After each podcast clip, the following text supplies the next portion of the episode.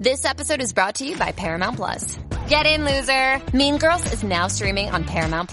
Join Katie Heron as she meets the plastics in Tina Fey's new twist on the modern classic. Get ready for more of the rumors, backstabbing, and jokes you loved from the original movie with some fetch surprises. Rated P G thirteen.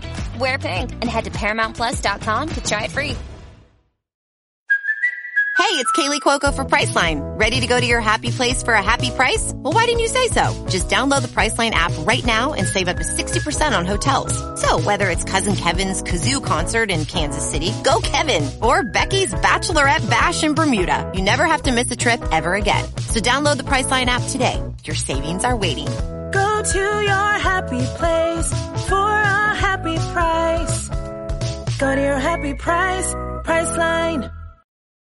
This episode is brought to you by Paramount+. Get in, loser! Mean Girls is now streaming on Paramount+. Join Katie Heron as she meets the plastics in Tina Fey's new twist on the modern classic. Get ready for more of the rumors, backstabbing, and jokes you loved from the original movie with some fetch surprises. Rated P G thirteen. Wear pink and head to Paramount Plus dot com to try it free.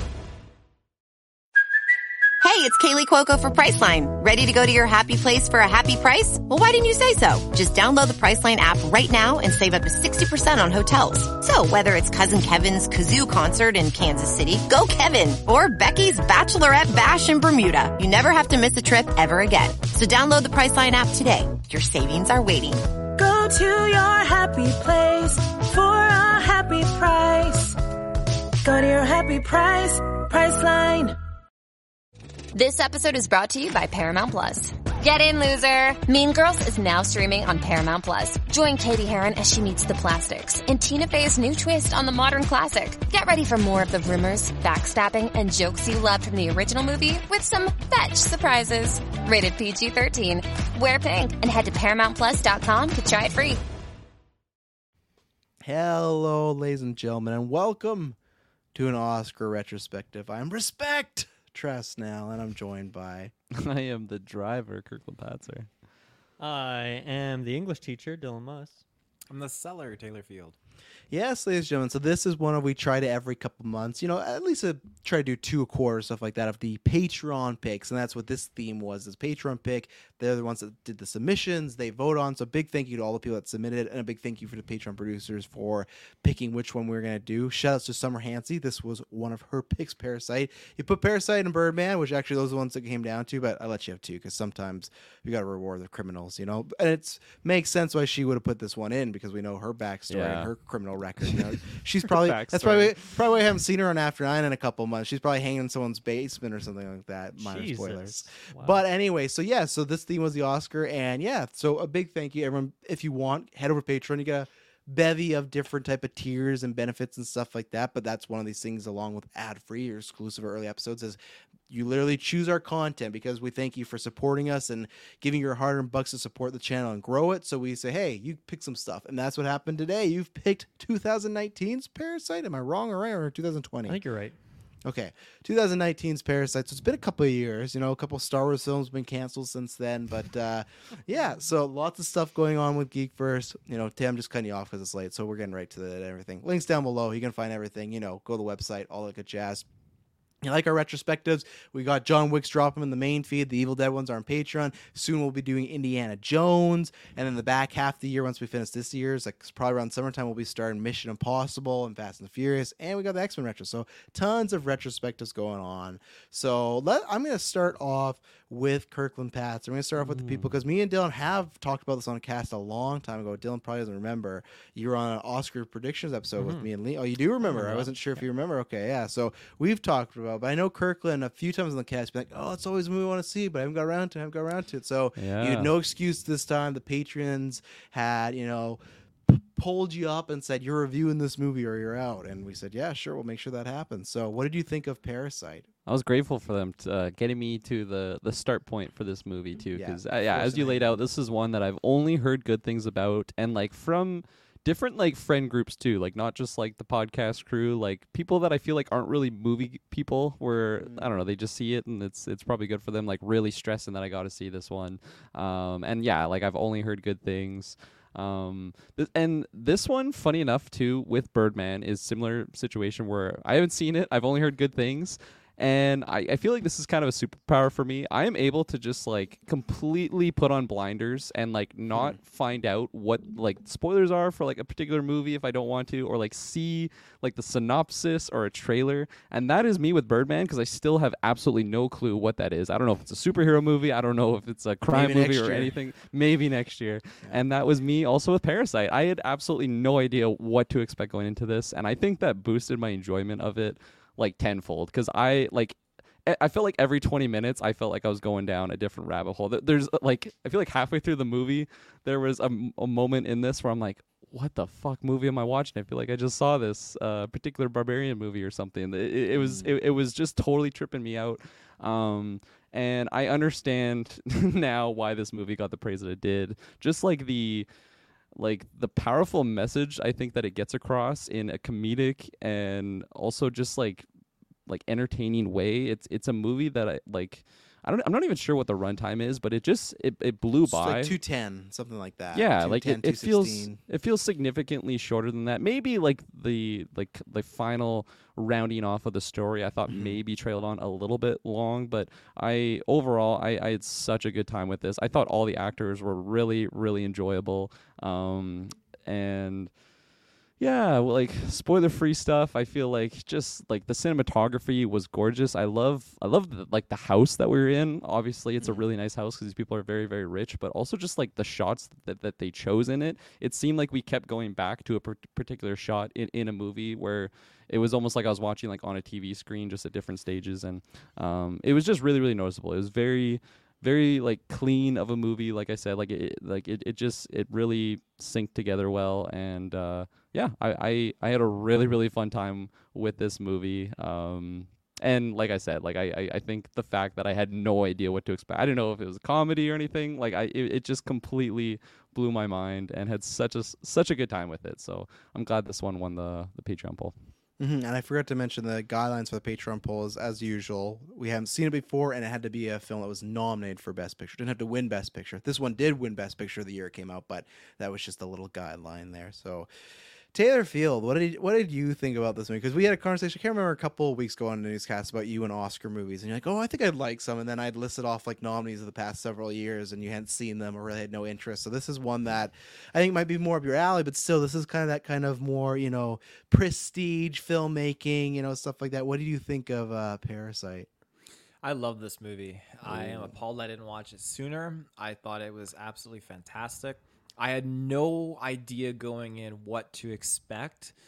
Um, I feel like most most movie posters these days, too, when you look at a poster, you can kind of gauge what the film is going to kind of include. But the poster for Parasite was always one I'd see walking in the store, see the D V D cover of it, see posters online. And I just could never formulate a, a thought of what this movie is about. So going in blind the other uh, the other day was it was fantastic. I really, really enjoyed it. And Uh, this is one that I'm going to watch again. I purposely didn't put it on my Letterbox for you, Travis, because I know you don't like Good. it when I spoil that. So uh, in the coming weeks... The next time you put in Letterbox, put a link of this review, you know? Yeah, there you go.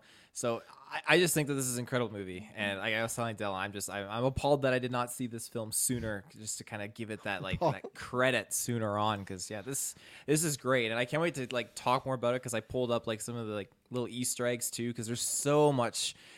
interesting like cinematic shots that the director purposely did in this film that I even I went over my head, but I love how it ties into the into the theme of the film quite well. So Taylor, just loving movies with people and stairs in them, you know, that that's Taylor's go-to, you know, that mm-hmm. big genre. There's not many I films out there, a but fucking staircase. And yeah. This movie has like four or five iconic staircases. Yes, yeah, there's multiple.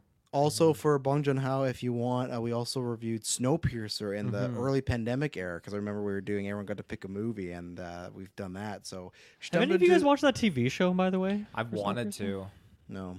I, I thought about when Sean Bean joined, but yeah. Hmm. I think it's getting canceled this year, so if you want to catch up, now's the time. But yeah. No rush. Mister Mo- not Mister going anywhere. Yeah, true. Mister Maslow, like I said, we talked about the year it came out, but now we're watching. Was mm-hmm. this your first time watching it again since that year? Had you watched it before in the middle? Yeah. So this movie, I think I saw it twice in theaters. Uh, I think I saw it originally, and then like I was like, "Mom, we gotta go see this. I want, I want you to see this movie." Like, we, I think the Oscars were coming up, and mm. I, I, my mom was like wanting to see it, so I went and see it again with her. And then I watched it like another two or three, four times. This is probably like fifth or sixth time watching this, which, if you're a longtime Geekverse listener, like I do not rewatch things very often. It is yeah. pretty rare for me. And in the podcast history, I can't even think of a movie that I've seen in theaters twice. It is a very rare occurrence that I go to do that. Civil uh, War. Yeah, maybe. Yeah, Civil War because of the outstanding circumstances. Yeah. Maybe like an Infinity War or something like that. I don't mm. even know. Um, but I think that just goes to show how much I love this thing, how unique and different it is. It kind of being like a foreign film too, and having a bunch of actors I've never seen before uh, and all that kind of thing. But I think, you know, watching it again, Taylor, to what you're talking about, like there's so many great details in this thing, so many moments of foreshadow. And every time I watch it, I pick up on little details or just a little, what it feels like a throwaway line, but it's actually like foreshadowing something that's to come. A lot of great stuff like that in there. To Kirkland's point, the cinematography is fucking outstanding in this movie. So good. Like literally every shot is like a perfect painting. I'm not even exaggerating. Every shot. This thing is so, so beautiful. Uh, I think it truly has like maybe just the perfect pacing of any movie. Like it just, just the golden standard for what pacing should be in a movie. And the runtime's like not the shortest movie either. So I think that's even more of a note there. But I love, too, that this movie doesn't really feel like it has a genre to me uh, mm. in the best way possible, because I, I guess the, you would call it a thriller if you had to narrow it down to one, but it's got the horror elements to it. It is very funny when it needs to be, but it never really feels like a thriller. It is just so unique in the way like every everything is shot. Even like there's one sequence that kind of feels like a heist movie. You know, like it, it is very weird at times in the way it's kind of bending through these genres, but honestly, now that I've watched this thing a bunch more times and watched it again last night, I, I'm confidently saying this is like a top ten all time for me. I love this movie so, so much. Uh, and I can't wait to just praise so many things that it does in here. Mm-hmm. Yeah, no, I, I can't say anything that's going to be different than these guys. It's a fantastic film. It's one of those that I remember I had seen it later on in the Oscar hype, because I always see them. And it was one of these of like, the hype and the buildup was so big. I'm like, I don't think it can match what people have been telling me. And then when I saw it did match it and exceed it. And yeah, I, I have, I think, you know, Dylan, for the first time you can say you've seen this movie more than me. I think this is my, th- I think it's my fourth time, because I remember I saw it and I saw it again. And then I think I saw it one more time after the Oscars, but it was pretty much in that like twenty nineteen, twenty twenty, like all my showings or whatever were really close together. So it had been a while. And I've said this before of like, the reason sometimes I watch less foreign films just because I ha I I I'm usually always busy. I can't focus. I have to read. I, I have to read the words, obviously, right? And you know, this one, Netflix actually doesn't. For a fun thing I was looking, it doesn't even offer you a English dub version. So I don't even know if they made an English dub version of this movie, because I thought it would, but uh, it's good. On Netflix. So uh, hey, some people need the option, but no, That's I, I so I watched it again and again. Luckily, I just. I know all the beats. I know everything we're going and all the plot twists, but you just get sucked in like it's the first time you're seeing it. You know, it just has such a good way of making you fall in love with the world in like a, no, on the like, oh, I love these characters, just in a way of, man, I want to see how this unfolds. And I think it's the perfect type of eat the rich type of storyline movie. T- like story, whatever you want to say, because, you know, I, I hate to mention this in this review, but you look at something like You season four, you know, and that has a very much like the poor versus the rich scenario. And there's that in so much media, but I think this does a good job of both times. You get that moment of, yeah, fuck the rich. And then you get the moment of like, well, there's a line and maybe you're going too far. And like, I feel like they do a good job of making you like, but have gray areas with both sets of families. I think mm-hmm. that's a good job of, they don't go over the, um, over the, I guess, well too much, but then when they do, there's a certain turning point. And even then the movie, which we'll get into the actual st- like story spoilers, but it sets you up for already good movie and you know what's going to happen in the middle of the film. Like, oh, I've seen this before. This is going to go X, Y, and Z. And it's still one of the most shocking movies I've ever seen. It's like, I did not see that. And they luckily, in a smart way, nothing to show off at the beginning makes you think that's going to happen. But when it does, it makes complete sense and it works, because there's some movies that do that, right? They purposely hide things. And then when the twist happens, like, okay, this feels kind of cheap. cheap because you never set us up for it. But there's little things along the way, and yeah, the acting's superb. I could, I should have looked up his name again, but the guy that plays Mister Kim, I just I love that actor so much. I've seen him in a few other things, and I just oh, I every time I watch his performance, I'm just in awe. I love that character. But uh, yeah, it's a, it's a great. Put you in the middle morality tale. If you want to cheer for this family, but then there's just steps along the way where you can't, but then you go back to it, and just the visuals, the journey we go through. And I think it's like a perfect, all movies have like a three act structure, right? But I feel like you really feel like this of like the meeting, mm-hmm. the middle section as far as getting into the con, I'll say, and then that third act is unforgettable because it's just it's just bonkers. It's to the the stuff that goes down, and I feel like they're very distinct, and all the motivations make sense. And uh, yeah, it's it's just like um, it's just a perfectly constructed film all along the way. So. I, yeah. I feel like another thing I, I noticed watching this movie too is so many times in, in movies there'll be a character that's like handled with the situation, and they just do the complete opposite that you would think would be like the most logical way to go about it, or like like a good horror movie like example, it's like just the super dumb decisions that like you know like the, the idiot teenager makes or something, and they just gets themselves killed. And I feel like there was so many moments in this movie that's just like, oh, like like just do this and you'll get, and like the, like the situation will be in your in your in your favor or whatnot. And then they do that, and I'm like, oh my god, like they actually are smart characters. And that happened three or four times in this movie, and like it just like it it it, it just had me like flabbergasted, because I'm like, I can't even like comment on like what they could do better, because they're doing everything that I think would be the right decision, and it's still this situation that's unfolding the way that it is. So uh, yeah, it, it it had me in a different headspace watching the movie, because like it's so easy to just be like, oh, this character's so stupid, like wh- like why like why are they doing this right now? And then and then they would just they would do exactly what I would be thinking. It's like, oh, okay, I'm gonna be ending up like this guy if I was in this situation. So yeah, it was uh like very like I don't even know if realistic is like the best way to go about it, but like realistic decision making, I, I I think is is what was going on there. Realistic in a heightened world of like, yeah, we were dealing with these examples. Yeah, well. Well, we'll take our first ad break, then we'll just start. Uh, we've already talked about a few little spoilers, but now we'll get into the, the full meat and potatoes of it. So we'll take a first ad break, and then we'll be right back. Yeah. Hey, it's Kaylee Cuoco for Priceline. Ready to go to your happy place for a happy price? Well, why didn't you say so? Just download the Priceline app right now and save up to sixty percent on hotels. So whether it's Cousin Kevin's Kazoo concert in Kansas City, go Kevin, or Becky's Bachelorette Bash in Bermuda, you never have to miss a trip ever again. So download the Priceline app today. Your savings are waiting. Go to your happy place for a happy price. Go to your happy price, Priceline.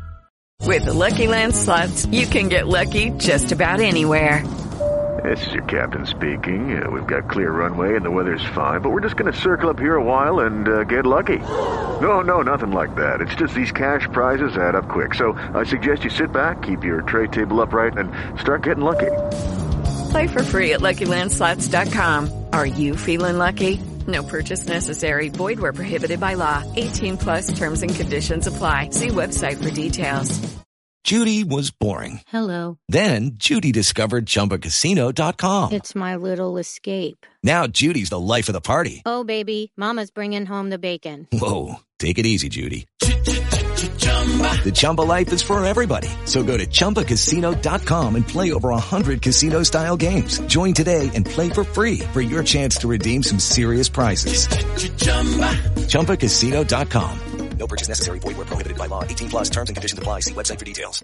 Hello, it is Ryan, and we could all use an extra bright spot in our day, couldn't we? Just to make up for things like sitting in traffic, doing the dishes, counting your steps, you know, all the mundane stuff. That is why I'm such a big fan of Chumba Casino. Chumba Casino has all your favorite social casino-style games that you can play for free anytime, anywhere with daily bonuses. That should brighten your day a little. Actually, a lot. So sign up now at Chumba Casino dot com. That's Chumba Casino dot com. No purchase necessary. V G W Group. Void where prohibited by law. See terms and conditions. eighteen plus. Step into the world of power, loyalty, and luck. I'm going to make him an offer he can't refuse. With family, cannolis, and spins mean everything. Now, you want to get mixed up in the family business. Introducing The Godfather at Chumba Casino dot com. Test your luck in the shadowy world of The Godfather slot. Someday. I will call upon you to do a service for me. Play The Godfather, now at Chumba Casino dot com. Welcome to the family. V G W Group, no purchase necessary. Void where prohibited by law. See terms and conditions, eighteen plus. Lucky Land Casino, asking people, what's the weirdest place you've gotten lucky? Lucky? In line at the deli, I guess? Aha, in my dentist's office. More than once, actually. Do I have to say? Yes, you do. In the car before my kids' P T A meeting. Really? Yes. Excuse me, what's the weirdest place you've gotten lucky? I never win and tell. Well, there you have it. You can get lucky anywhere, playing at Lucky Land Slots dot com. Play for free right now. Are you feeling lucky? No purchase necessary. Void where prohibited by law. eighteen plus. Terms and conditions apply. See website for details. Step into the world of power, loyalty, and luck. I'm going to make him an offer he can't refuse. With family, cannolis, and spins mean everything. Now, you want to get mixed up in the family business. Introducing The Godfather at Chumba Casino dot com. Test your luck in the shadowy world of The Godfather slot. Someday, I will call upon you to do a service for me. Play The Godfather now at Chumba Casino dot com. Welcome to the family. V G W Group. No purchase necessary. Void where prohibited by law. See terms and conditions. eighteen plus. Hey guys, it is Ryan. I'm not sure if you know this about me, but I'm a bit of a fun fanatic when I can. I like to work, but I like fun too. It's a thing. And now the truth is out there. I can tell you about my favorite place to have fun. Chumba Casino. They have hundreds of social casino style games to choose from with new games released each week. You can play for free anytime, anywhere. And each day brings a new chance to collect daily bonuses. So join me in the fun. Sign up now at Chumba Casino dot com. No purchase necessary. V G W Group. Void where prohibited by law. See terms and conditions. eighteen plus. With the Lucky Land Slots, you can get lucky just about anywhere. This is your captain speaking. Uh, we've got clear runway and the weather's fine, but we're just going to circle up here a while and uh, get lucky. No, no, nothing like that. It's just these cash prizes add up quick. So I suggest you sit back, keep your tray table upright, and start getting lucky. Play for free at Lucky Land Slots dot com. Are you feeling lucky? No purchase necessary. Void where prohibited by law. eighteen plus terms and conditions apply. See website for details. Yeah. Yeah, yeah, we yeah, will. Let's do it. I'm just pumped. Yeah. I'm just pumped to talk about it. Sorry. Yeah, I agree with you. The only one that, and it's just because the rest of the film's perfect, so I would always like my score will be very high when we get to the end, stuff like that. The only one that always bugs me is when the housekeeper shows back up and she wants in the house. I never understand why they let her in when they have the family and like she wants to just get some things from the basement. I never understand these characters. Why would they not just say, come back another time? Because at this point she doesn't threaten them, she doesn't say anything, they just let her in. And th- that's the only part of this film that never works for me, is that, and I I look past, I hand wave it because I just go, oh, they didn't think that all this shit was going to go down. But still, like, the living room's a disaster, they have multiple family members in here. Just say no, you don't have to let her in, you have mm-hmm. no reason to let her in. So that's the only one decision. I always wish there was like a different way of like the the housekeeper still had like a key or still had a way in. Like, I wish mm. there was some sort of change up there. But other than that, I think that's like the only negative you're gonna hear from me in this. And that's not even like a yeah. negative. It's just one thing where every time I go, because I always go, how does she get in here? I'm like, oh right, they just let her in. Because my mind conflates when she starts threatening later them that I like. I'm like, oh, does she threaten them there? And then, no, she doesn't. She just yeah. she just gets in, you know. So that is fair. In in that moment though, I feel like because like our characters are just like intoxicated, they're drunk, they're yeah. like just. They're, they're like not really thinking straight, and then it's just like all of a sudden, as if like the cops are knocking at the door, like you're just panicking, oh my god, what do we do, what do you do? And then you just have to like make a decision, and it just seemed like that was like a fifty-fifty, like do we do it or do we not? And then they did it, and then obviously like you can't go back, like she's actually oh, interacting yeah, with she's you at in that there. Point. I think that's why that one was just a little bit more palatable for me to to not get too like upset on, on their decision making there, but it, it is a fair point. I feel like, yeah, if I had a moment to sit on it, I, I probably wouldn't let her in. But she's also just like the behavior on the camera was just really weird. Like I, it, it was just something was off that made it like not a normal interaction. Uh, not just because our characters were intoxicated. Mm. Yeah, I feel. I'm not, no, no, no. I had to change my pants. I'm meaning. I'm not even the worst.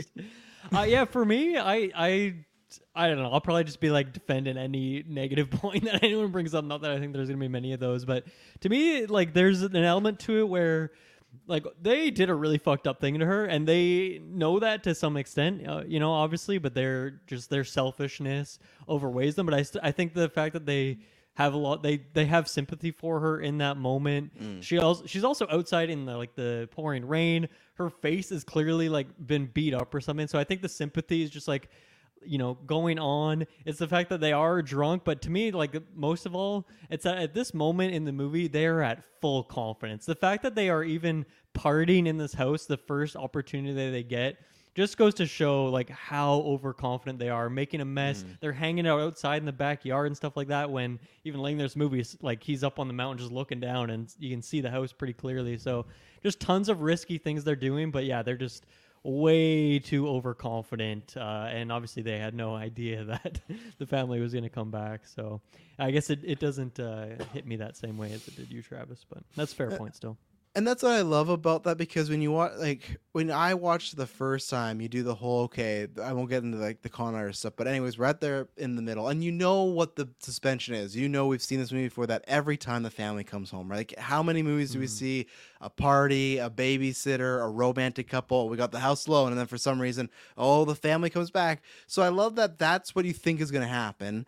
And that doesn't. We get their adventure downstairs in the sitter. But then later on, once all the show's gone on, wrestling for the phone, finding the guy downstairs, all this messed up stuff, then you get the mm-hmm. obvious, like, oh, and we're coming home. So it's, I love that it kind of almost makes you forget about that, because it introduces something worse.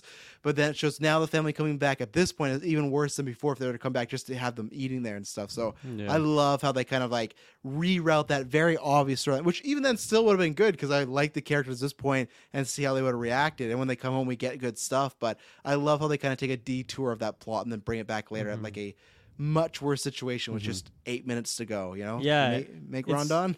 It's so much more chaotic there. Yeah, because she's like immediately, okay, I got to cook this meal. yeah. They're like, we got to fucking get rid of these two bodies pretty much. And then the house is destroyed on top of all of that. So yeah, you're right. Oh, it yeah. kind of, they, they extended that, and then it makes, like, this bigger payoff where it's even more chaotic because of it. And, like, back when, like, the housekeeper first arrives there, I feel like what, like, y- your mind would never go t- that far in the extreme of, like, she has her husband in the basement in that moment. It's like, like they probably, like, again, they are it does intoxicated. Now. now when people knock on my door, I'm like, what's what's down on my basement? That's the first thing I think of. I've seen that in too many movies lately. Yeah. Um, yeah. But yeah, no, it's just like, like what could she be getting? Like, it that would never cross your mind that it is something so extreme in, in that regard. Mm-hmm. And, like, for me, that this is very much where that twist in the movie happened, where, like, y- like it's been entertaining for, like, these con artists. It's been funny for sure at moments. Uh, but, like, once she just goes down, especially, like, the corridor that they had going into the basement, like, it's just a pitch black nothingness, and she just goes down there, and it's like, okay, this might be a horror movie. Like, I actually might be seeing, like, a demon or something pop off there. Like, I again, like, this was just, like, my lack of knowledge going into the movie. It made those moments so much more stressful than what it will be now on a on a second review or a, you know, rewatch or whatnot. I love when they go to the basement. The housekeeper is just full body pushing that thing. Like, I thought she was legs. shitting. That's what I thought she was trying to do. Do you shit I like that? Was, I no, I just thought she was mad, and so I thought she ass. was like, yeah, horizontal with the ass. I up. thought that's what she was doing. Yeah, I thought she was pissed off that they got her kicked out of here. So, what, what a way! Well, you know, Taylor's showing your plum juice. But I love, I love that of the, like, they come down just a shot. Even then, it feels uneasy of, like, why is she using her entire body to try and push this thing forward, and then she gets her face fucking rocked, unfortunately for her, but. Yeah, the way the music culminates in that scene too, mm. like, kind of skipping past what ha- like happens in the basement there, but just the the music cues and the intensity as it's building up, as they're cleaning the house and all this, and then that scene kind of ends or comes down when she kicks her back down the stairs. She rolls down, she smashes her head on the concrete. Oh that God. Thud makes you cringe, and then the, the music just cuts at that point, and then we go into the next part. Like, that that is a masterful cut too, and, like, it just immediately kills that tension. You're living in this cringe moment, and then you're like, the family comes in, and kind of uh, just once again, as I'm talking about, like, perfect pacing, though, that transition is fantastic. Even just, like, I love the, you talk about the score, but just the sound design of down there, how everyone's moving. But, like, like you talked about her head hitting later on when we get that rock thrown at them. Mm-hmm. I can't remember the kid's name, but, like, yeah. There's just some brutal sound effects in this that just the sound, even if you weren't to see the action on screen, would make you cringe. But yeah, that's because the score starts up right when she starts uh, going to downstairs, and it's, oh man, it it doesn't let up for a little bit, but and the the movie the whole time is scored well. Like, even the quiet moments are good, even the more mm-hmm. kind of, like, fun moments. Like, because when they're doing the con artists at the beginning, it's not. I feel like up until the the peaches come up, it's a very, like, they are getting people fired. So that, and that's where I love about even these characters when we meet them at the beginning of the film, where you meet them and they're building these boxes and they do, they're doing all these jobs, right? So you're kind of cheering for them as like the little people of, yeah, like they're doing everything they can do to make ends meet. But then at the same time, it's like, sure, they're doing harmless things, but at the same time, they're costing other people their jobs. They're lying to these people. It doesn't matter how rich and arrogant these people are. You're still kind of like on the borderline of breaking crimes and stuff like that, or breaking breaking laws, not breaking crimes. But that's what I love. Like, there's always an uneasy, like you want to fully cheer for this family, but you can't. The same when you were talking about how high they were doing. Like in that moment when they're eating, like he's just so rude about the family, and he just talks about how just like like. petty they and like, it's not that they're wrong about the family being rich, and they are a little arrogant, and we see that later on in the scene, but it's just the way he talks about them with just such kind of like spite and hate in his voice. You kind of go like, okay, again, I understand, but at the same time, they're employing you, and they might be not the greatest people, but they're not, I don't know if they deserve this whole thing that's going on, especially they have two kids. Like each kind of new development, you kind of, to me, feel, and that's not even with the basement guy, just with the family mm. people, you just feel you don't know which route to go. I never know. Do I, am I cheering for this family? Mm-hmm. Do I want to be with them, or do I want them to get caught? Because they're doing, especially with the peaches, like that's, that's some really messed up stuff. And even then again, how he does such a good job directing this of the big scramble with the phone. He makes peaches seem like the worst thing in the world when she just runs up and she throws all those peaches on the former housekeeper, and just like her face, it's just, it's brutal, and you feel like you're watching a Saw film, but you're not. It's just about peaches. So constantly these these characters, I understand their motivations, but it's hard for me to cheer for them, and that's what I love about the film, because it's very much up to you, and I'm the beholder and stuff like that. Mm-hmm. Yeah, I mean, I think that's one of the biggest successes, is that just that they run the gamut from not necessarily hating them. I don't think I hate any of the characters in this movie at any point, but you definitely dislike them, or you see that they have flawed ways. They're like, they're trying to do something in just the absolute worst way possible, but then you sympathize with them so much at uh, different points. And I think that's, that, as you, to your point, like that's true for every character. I think maybe the, the rich mom is maybe like the one person who's like not a piece of shit, and like it feels like uh, this is like unfair to her in many ways, and obviously mm. it's pretty traumatic what happens to her, especially at the end of this movie. Uh, she's maybe she's maybe the one that I truly feel bad for at the end of the day. I mean, still, like you, the the the dad, the rich dad, he's an asshole. He still did not deserve to get fucking axed. No, in the chest. He's not deserve that. Yeah, I'll say that's what I'm hating the family, when they kill that guy and then they just run away and stuff. But even then they address that, right? Like with the mom, they're like, oh, well, she's only nice because she's rich. She, she's like, I would be that nice if I was rich, right? Mm-hmm. So they kind of discredit her of saying, well, she probably wouldn't actually yeah. be that nice. Like, and she could be, right? But that's their light. They have this family, and the, the rich family, as far as, yeah. well, they're only these type of people because they have money, and they couldn't possibly be good. And the only thing she kind of does is that, you know, at one point when Mister Kim is driving, she like, there's like a smell, but she like, right. she just rolls down the window. She doesn't like, she's not purposely trying to rub it in his face. She just smells the stench. What would you do in that situation? Would you unroll the window? I feel like I would. As opposed yeah, I, to just I would. Smelling this guy. Yeah, I probably it's would. It's not a rude right? thing to do, I don't think. Yeah, you know. So. I mean, you can imagine I, how he smelled after that night. That yeah, without a proper shower, probably not great. But yeah. I also, uh, I think one, it's it's kind of a more minor thing that's just like she's not that bad of a person. Is I I, I kind of get rubbed the wrong way when she's like, okay, your name's gonna be Kevin. Like after the tutoring session, she just like renames him, giving gives him like a proper English name. Doesn't really care what his actual name is. Like just and and it's not from a place of disrespect in the way that she does it, but obviously that is a very disrespectful thing, but she doesn't even think twice about it. Like she's just like, okay, your name's going to be Kevin now. Mm-hmm. Uh, so that's maybe a slight dig at her, but yeah, does not deserve her son to have a, you know, whatever he's having at the end there, and her husband to get stabbed in the chest. Yeah, yeah. No, for sure. I, I, I feel like, yeah, like for the vast majority of the movie, that character, like the mom, she is the most innocent one in my eyes, but it's just like later on in the movie, it's not like she is shown to be like a bad person, but it's just like a very distorted view on kind of like like how the world works, it seems, just because she is so rich. And like mm-hmm. even like when she's going on like shopping like with Mister Kim, like she doesn't like, it doesn't seem like she's even like interacting with the cash register person, like, you know, like having that like human interaction. Like she's just on her phone, like talking about her party, like as if this person is not a person. It's just like the person. Yeah. I'm saying person too many times, but just like the, the individual that's running like my groceries through it. And then I just like tap my card and I don't even have to interact with it. And like, I feel like that is maybe just showing like the side of her where, Uh, yeah, like if she, I mean, they, they said it in the movie where she didn't have her money, like maybe she wouldn't be such a nice person or or whatnot. But uh, she's definitely not to the uh, the, the more extreme side of, of being a bad person, because it's it's like a spectrum we see in this movie. I feel like the kids, you know, they're kids, like they're they're innocent uh, for for what what they've been given in this yeah, movie. Yeah, they're for just sure. around. Yeah, exactly. But even then, like even even with the dad being an asshole, I don't know if he deserves like. There's his home to be broken into and all his food to be Absolutely eaten and not. These people to be yeah. lying to. And, like, they just systematically get all these people Because, I mean, to that point, he's not a bad guy. He hasn't done anything. And, he, like, he doesn't even really do anything too, too bad. Like No, and, yeah. and technically the only bad thing he does is, like, behind closed doors when he's talking. And, like, it's right. not... It's it's interesting with the story how it goes, because that's the big thing that really ends up his demise, right? Is he talks about how Mister Kim smells and stuff like that. And that to me is just like that whole sequence when they get home and just everything from there under the table. You just have these two going at it like animals, just getting it on, rubbing all over. But even before that, he just talk he just goes on this long diatribe about how Mister Kim stinks. Mm-hmm. And it's just like you can see how embarrassed he is. His kids are with like it's like the most demoralizing that character has been. Probably in his whole life.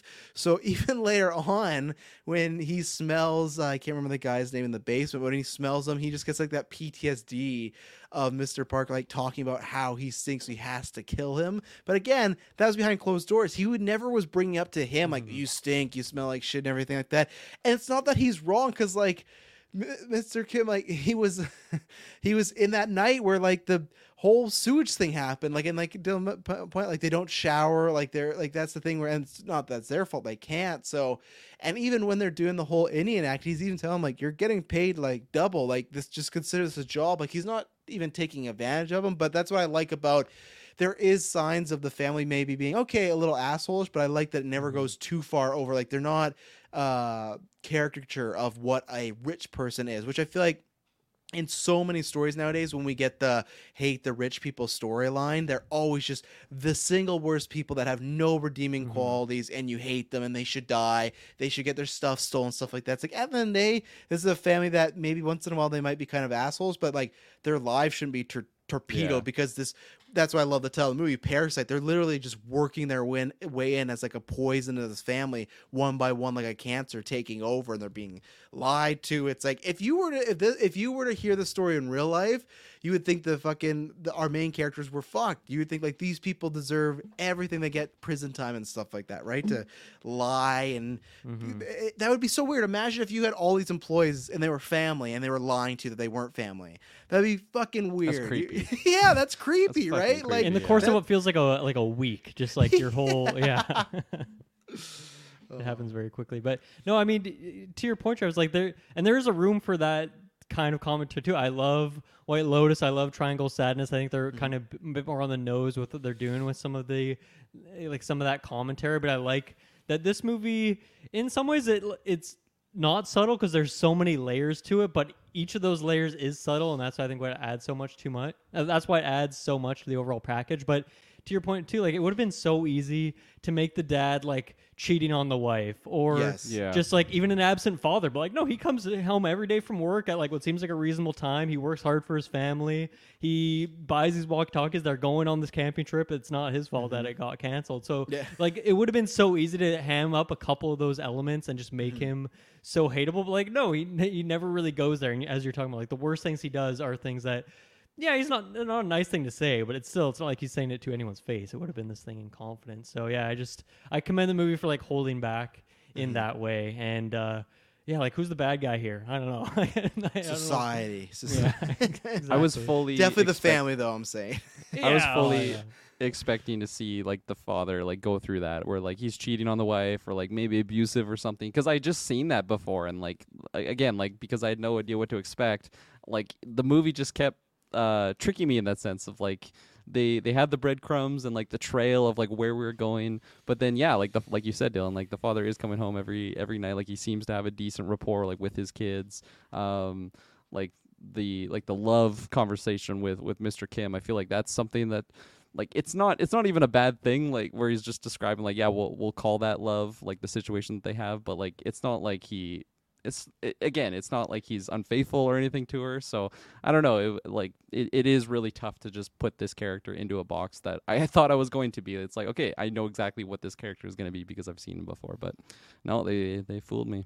Even to the point where at the end, when he's hiding in the basement, he sees that picture of Mister Park and he's like crying and he's like apologizing in the picture. Like, I'm so sorry I did that, because it was just clearly in a moment of rage where he felt like he was being made fun of again. So then he stabbed him.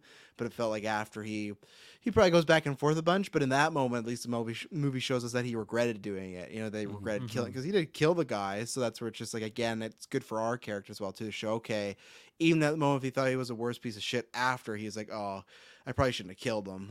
Like, I probably shouldn't have taken his life, but obviously a little mm-hmm. too late now. So I got to ask Taylor. So after going into the cellar, after you think the maid's like shitting herself, like, horizontally, what did, what did you actually think was going, going to happen with that cellar? Cause Kirkland's talking about, like, maybe it was like demons or something, but I'm so curious what you're like, what were you thinking? What the hell is going to be down there? the the tone of the film really shifted at that point when she was kind of smiling, like, she's all beaten up, she's like, oh, you could come to the basement with me if you want. She was acting very, very weird, so I thought there was going to be something supernatural here, hence the term parasite, maybe like mm. a possession or something, I don't mm. know, or a a zombie. I was thinking maybe there was something zombie related, because interesting uh, some of these actors have been in other zombie films from this movie, so um, notably Train to Busan. Yeah. Uh, but um, yeah.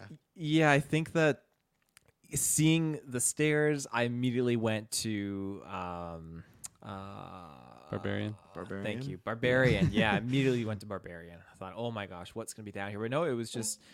Totally Justin just a, Long with a tape just, measure. Justin Long with a tape measure. Yeah, just totally just uh just the guy, the husband uh down here who's a little kooky, quirky. Um, mm-hmm. Now, when you ev- met him, did you think he was there by choice or against his will? Because I remember the first time I saw this movie, I thought they were trying to make the rich family even more evil, and I thought, oh, he's like locked down here or something like that. Mm. But no, he's there on his own. Yeah, I, I initially thought he was locked down there to kind of keep this lady in line or mm. something like that. Yeah, but then I thought, like no, that, well, yeah. it doesn't make sense because she's like, she, it just it didn't stack up after the fact. But um, yeah, seeing seeing him down there, like it, like rightfully like his own will to choose to stay down there because of like loan sharks and everything. I thought it was an interesting dynamic and how all these homes have bunkers the rich don't really use or know about and all that jazz. Mm-hmm. But the coming full circle where like I, when the boy w- it was revealed that the boy had a traumatic experience when he was young,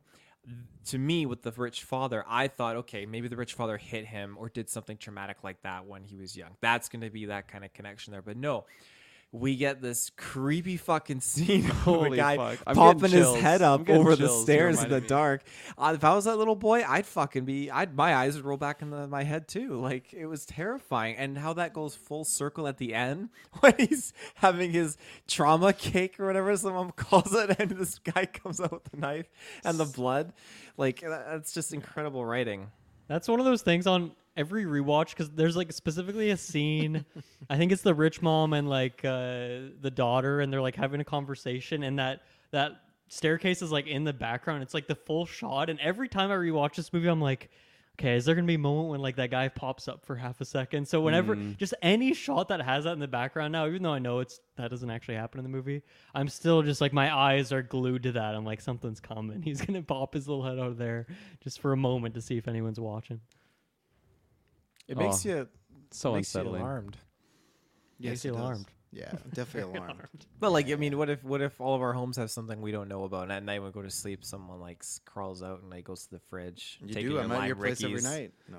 yeah. No, taking no, no, shit not horizontally. Be taking Who keeps shit like this? What is this trajectory? Oh yeah, and I think that that's the obviously you have to have a North Korean missile bunker and stuff like that. So hopefully check your homes for those. But uh, yeah, I th- but I think that's the idea of just to. When you got so many movies, oh, you know, we're talking about monsters and possession stuff like that. When you think about all the scary stuff, but you know, for us, the most scary stuff is just people, right? And if you imagine that, yeah, if you were to learn, like, yeah, someone for the past year has been living downstairs, even if they're just living down there and you didn't know, it's like, well, have they been listening to me? Like, why, like, why is that? Like, why is there a person just living in my home? And obviously our rich family never gets to, they don't figure that out because they just, uh, the news reports that he is a homeless man that just walked into the party, and they're like, the motives mm-hmm. are very unclear of what happened. So yeah, they don't get that full story. The loan sharks are like, that's not a homeless man. That's our, that's our, that's yeah. our target. And clearly, again, at the end, uh, Mister Kim, who I can't remember his real name, but I'll see him I M D B, and I know there's a lot of names on there that I'm not going to try and butcher. So uh, he goes back in there. So when they resell that house, you would know that's down there again. So I would not uh, – yeah, it's not a good thought. It's not a, th- yeah. a pleasant thought of someone hanging around. And that kid's going to be scarred forever now too, you know. The concept is so disturbing. Like, I remember even just, like, that is a thing that has happened, like, in real life, where people have just, like, a squatter mm. or something, like, hid into their yeah. attic or something. And, like, that concept is just Ugh. so eerie to me. Like, like when I like when I buy my house, I'm fucking checking everything. I, I'm making sure there's no one living in there. Because, yeah, like, like, your home is your safe place. Like, that is your home. That's where you think, like... like I don't know, everything is fine in it, like you like you just feel the most comfortable. But that concept to me is just is so freaky. Like, even if they aren't like aggressive or like violent, mm-hmm. it just just like you said, Travis, just them being there when they shouldn't, like, that is so fucked up to me. That one, that like that scares me more than like yeah like supernatural stuff, I think. Well, and that's why I like the comparison where I know they're hiding, but it's very similar to like when that scene of the couple making love. Just imagine that, like, if they were you were to tell that, or even yourself, if you were to make love with your significant other and be like, yeah, that whole time there was someone under the bed, you know, you yeah. just yeah and that's where, again, these are our main characters, but like they're doing the same thing the guy downstairs is doing. Mm-hmm. It's in a different context, but they're still around these people in their most like insecure private moments and stuff like that. And if you were telling, you'd be like, you, you, you like you would you you wouldn't be able to live again. Luckily, these people, I was gonna say, luckily they don't know about it, but I guess their husband and father's dead, so they have a whole other bunch of trauma they got to work through and stuff like that. So no more birthday parties ever again either. No, mm-hmm. definitely not cake. Fuck. Learn your lesson, lady. Which yeah. is, I actually really like, because we have we have the scene uh, when they're they're sleeping in the gym, uh, and and the dad, he's talking about how, like, or they're asking him, like, what's the, what's the plan? You keep talking about this plan. What is this plan? And then he goes on about, like, don't make plans because plans never go your way. Yeah. He's having this whole conversation, and then we like cut from that to like the next morning, and immediately the the rich family is like making this perfect plan, and just for them. They make a plan like the morning of of this huge party, and the, the you know the party goes perfectly. Everything's like coming together. Obviously, it ends up not going their way, and maybe that's the lesson: never make plans, even a party, because you never know what's going to happen. But I, I I I really like that juxtaposition of he's like, man, just never make plans because things are never going to go your way. And then immediately, like, for the rich family though, they can make plans because it like the, this party's going to come together. They got these beautiful tables all set up. Everyone showed up. Just, you know, the weather was perfect. Everything came together for them when it needed to. Yeah. Never make plans. Yeah, and uh, what I was going to say is what I like uh, at the beginning to when meet this family, again, to the title being Parasite, but I think they do a really good job of showcasing just, like, what shysters they are and what, like, con artists, like, and they're not even trying to do it, but just the way I've like I love when they're going over how they're going to get the housekeeper fired, and they have this script and they're rehearsing and it's mm-hmm. time to pull back a little bit. But even with the boxes at the very beginning, they're mass full in these boxes, and the worker says, like, hey, like, one out of four of these you screwed up, we can't even use these, we're gonna dock your pay.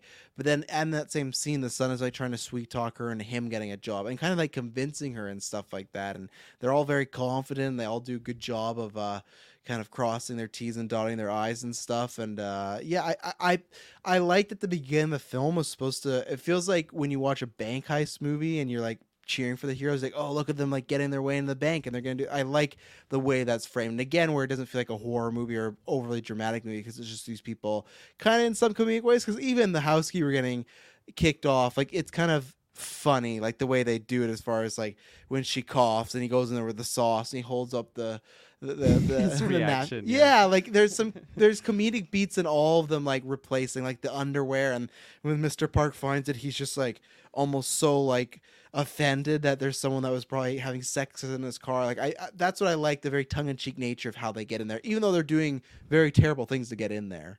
The the car scene too. I love like the, the dialogue that he has with his wife.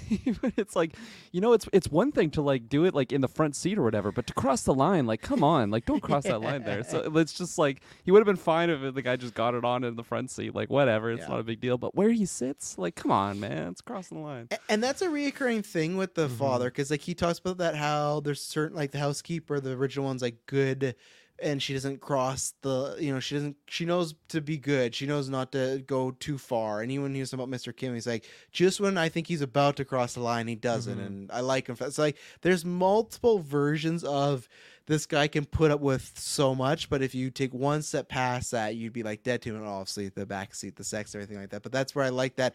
I don't know what his origins are, but it kind of feels like to me like he was a not poor, but he's not like a person from money. Like he did work his way up. Mm-hmm. So he feels like there's certain rules that he knows like, hey, when you're this stature, you should at least like you can behave this way. But if you behave a little past that, that's too much. So I like that. Comes up a few times of lines that the father has that he, he doesn't want crossed. Yeah, he distinctly says it three different times, and mm-hmm. then I, I like that the, the movie is like does that visually. There's a few moments of this where there's one early on when the rich mom, and I, I can't remember all the names either, so that's why. I, yeah. And they don't even actually say the names that much in no. the actual and, thing. And you got fake names going on too, so it's, yeah, it's exactly. A lot, yeah. It gets a bit confusing, but it's. Uh, I think it's the very like op- opening sequence when the kid is going there to interview to be like the English uh, tutor. She's like mm. sleeping outside, her head's like over on the table, uh, and then the maid is like uh, she's standing there trying to like wake her up. The way that thing is shot, it's kind of like she's on one half of the screen, the maid's on the other, and it's like he's looking out the window watching this, and there's like a bit, there's just a line in the middle of the screen that is like where the window meets, and it's just like a just yeah a line across the very center of the screen. And then when she's like, does the, eventually she like claps really loudly to wake her up, and like just distinctly her hands go right over that line, and then she pulls right back. So like visually they're doing that too with this like idea of crossing the line. Another moment that's kind of similar to that is uh, when he's tutoring the girl, and they're, you know, eventually they're getting closer and closer. I love that that whole shot is like starts a bit zoomed out, and the whole time it's slowly zooming in as they're getting closer to each other. They're kind of building that bond a bit. And then when they go for that kiss, once again, there's like a cabinet kind of thing in the background that's splitting the shot in half. Mm. There's just like a line splitting, yeah, the two sides. And then when they have that kiss, like it, he's directly just crossing over this physical line in the background. I, I, that's some of the cinematography details in this thing that are so outstanding and so much fun to watch. Like when you rewatch this movie again, there's just so many little details like that, that just once again, just layering and layering of the, the symbolism and stuff like that. Just amazing stuff.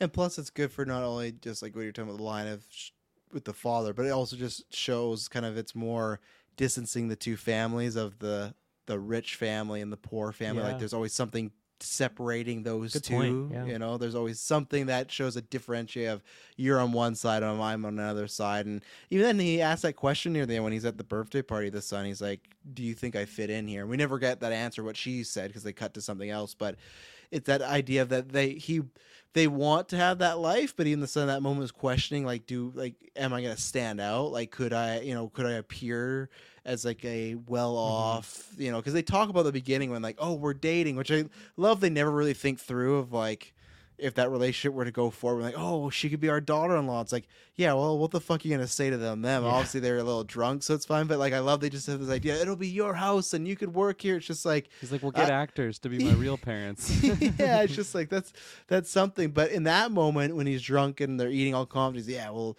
after college, I'm going to ask her out and we'll be this item, stuff like that. But in the moment later on, when he sees all these rich people together, he asks, do you think I'd fit in here?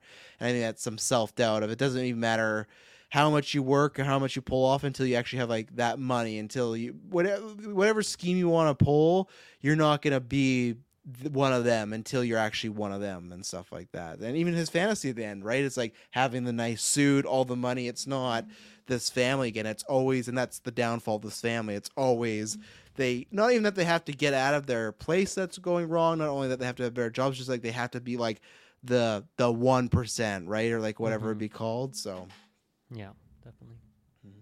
Hey guys, it is Ryan. I'm not sure if you know this about me, but I'm a bit of a fun fanatic when I can. I like to work, but I like fun too. It's a thing. And now the truth is out there. I can tell you about my favorite place to have fun. Chumba Casino. They have hundreds of social casino style games to choose from with new games released each week. You can play for free anytime, anywhere. And each day brings a new chance to collect daily bonuses. So join me in the fun. Sign up now at chumba casino dot com. No purchase necessary. V G W. Void where prohibited by law. See terms and conditions. eighteen plus.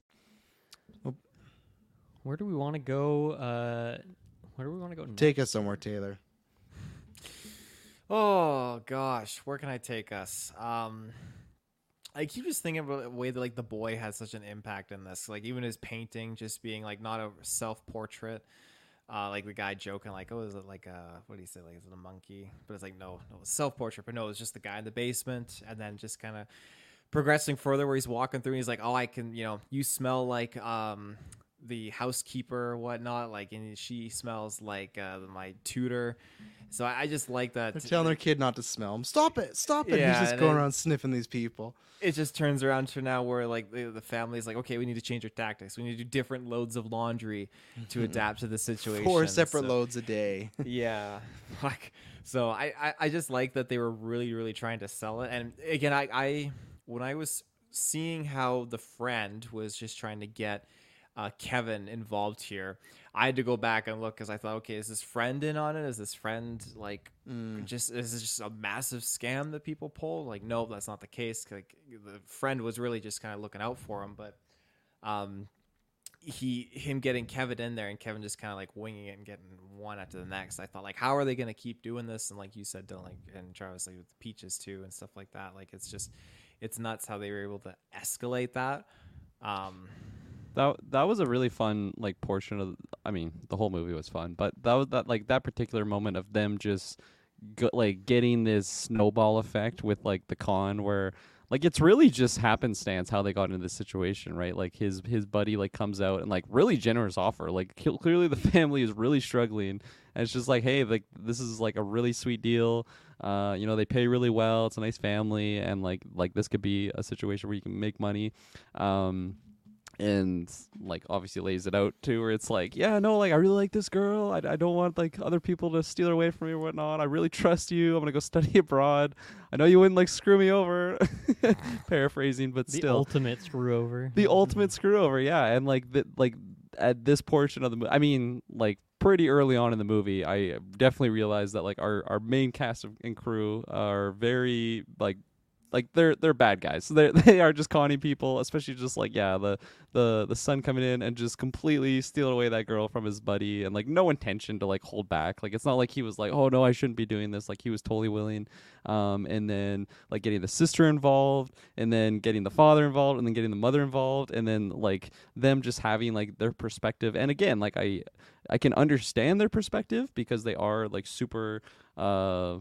like low income family, they like really are struggling. So to see these people just living the way that they live without even like having an uh like a knowledge of like that there are people like them, maybe maybe they know but they don't really think about it or like what they go through. um I love like the like the side-by-side comparisons later on when you have like all of them huddled in the gym and then flashing over to like the like the rich mom just like going like, oh, what should I wear, and goes into her like giant closet of all her clothes. Again, like kind of bounce around here, but just particular in the in the early portions when we're really just seeing them pull off these cons, and it is like taken kind of comedically, uh, especially just I don't know. It's probably mostly just like the way that the actors kind of like deliver these lines. It, it it just it just seemed funny, um. But like really early on, I realized that like okay, these these people are not like they're not good people. So it's kind of funny just seeing how this this this goes in their favor. Uh, and like at that like early on, I I didn't think it was gonna end really well for them. I was just kind of waiting for that moment when when shit hit this hits the fan. And it's not like I'm. It's not like it's like, oh, I'm really sad that that's going to happen because, okay, these people are breaking the law here. Like, they're completely lying to these individuals. And, I mean, the Peaches is a great example because, like, I mean, if her throat, like, clogged up and killed her, like, that is like that is murder, uh, you know. So mm. that is, uh, that's just sketchy stuff. But I really just enjoyed the whole the whole buildup of the, the long con. Well, and I think my favorite when you're talking about the back and forth between the families, see them is the scene of, okay, so they get out unscathed. All that shit happens in the basement. Uh, you know, the sex, the table, the kids, but they sneak. I, I love, too, when they're all, they get their chance to sneak away. And then I, I'll just keep calling him Mister Kim when he's sneaking away. That's when the father gets the radio and he looks up and he's just like this log, like on the just ground. Like, you body. Just see, yeah. yeah, and you just see his feet in the light, but luckily they like look past. But it's just so funny. Of like every time it gets me because I'm like, how are they going to get out of this? But luckily, Luckily, they just go back to sleep. But when they get out of there and they run back, and one, it's just like they just got out of two terrible situations: the basement stuff, almost being blackmailed, the family always finding, almost finding them, excuse me. And then when they get back, at first it's just like, oh, it's raining lots, and I kind of, I, I, not that you could forget this scene, but I kind of forgot that. Oh, it happens directly, like right after this. Like they go from like crisis after crisis to crisis because not only do they escape, it's like, oh, thank God we got out. They get home and their place is just a mess. And that is the dichotomy I love, where they just had this night where they're eating, they're drinking, they're hanging out, they're having bath, they're bath, they're bathing in these people's tub and stuff. Like they're just taking advantage of this house. And then when they go back to their house, it's destroyed, it's sunken, the fucking toilet is just exploding everywhere. And like, what a shot when she, that shot of, they pan out and it's the daughter and she's just sitting on the toilet, she has her phone and a cigarette, and then it's just like spewing stuff out. And that's where it's this great dichotomy of, you have that and they were just an hour or so ago maybe being like luxurious kings and queens at this house, you know. And that to me, I think motivates it even more, as far as also why he kills the dad at the end, because it's just more just not just the smell stuff, but that too of like the very much of like, I want what you have, and not that what they have is just lesser, it's like the worst circumstance. Like I couldn't even I could I even be imagine, and also it happens around the world, but I couldn't even imagine like you coming home and up to your chest mm-hmm. is just like shit water, you know. So it's just like every night it's getting worse and worse for them. So obviously the boiling point did happen, but that whole sequence is just masterfully done, but in a horrific way, because oh god, imagine how much uh it probably would have still been bad no matter what. But if someone was home, if one of them wasn't up there just fucking gorging and stealing all this mm-hmm. shit, and someone was there to close the window, Uh, just how different their maybe their house would have been. Uh, and that's kind of the point, right? Yeah. It's like maybe if they shouldn't have been fucking being criminals, their house. Yeah, even one, be... one person needed yeah. to uh, be home for that to be slightly better at least. But yeah, for me, it's like the every shot you get in that sequence, and it's so intentional how long it is, right? How many different shots you ha- have of them just going downwards, right? It's just like very kind of almost on the nose symbolism of the class disparity there in terms of higher versus lower class. But like they're just going down, down, down, down, down, down, down, down, emotionally, but also just physically down so many sets of staircases. Mm-hmm. They're in their bare feet. Yeah. Soaking wet, uh, just heavy rain. It's, it's so, it's so powerful. And I think it needed to be just as extra as it is, like how often, how, how much of that is just them going down. Yeah. Ah, we should take an ad break. Let's take an ad break. We'll be right back. And we're back. Kirkland, I heard the lips moving. Heard my lips, eh? Was that me? Was it you or was it Taylor? I thought it was, it was not me. I didn't. I, I thought it was Kirkland. Well, someone moved those lips. Where do we want to go? Rubber what lips. What do we want to bring up? Any note? Pull up my rubber lips. I'll, I'll move mine. You're lying. You don't want to. You're Guide lying. me. Uh, I was just gonna piggyback in on that on the whole shit stuff. Like when he, uh, Mister Kim picks up the picture frame, and you just see like that discolored water in the picture frame of like his wife's medal, like.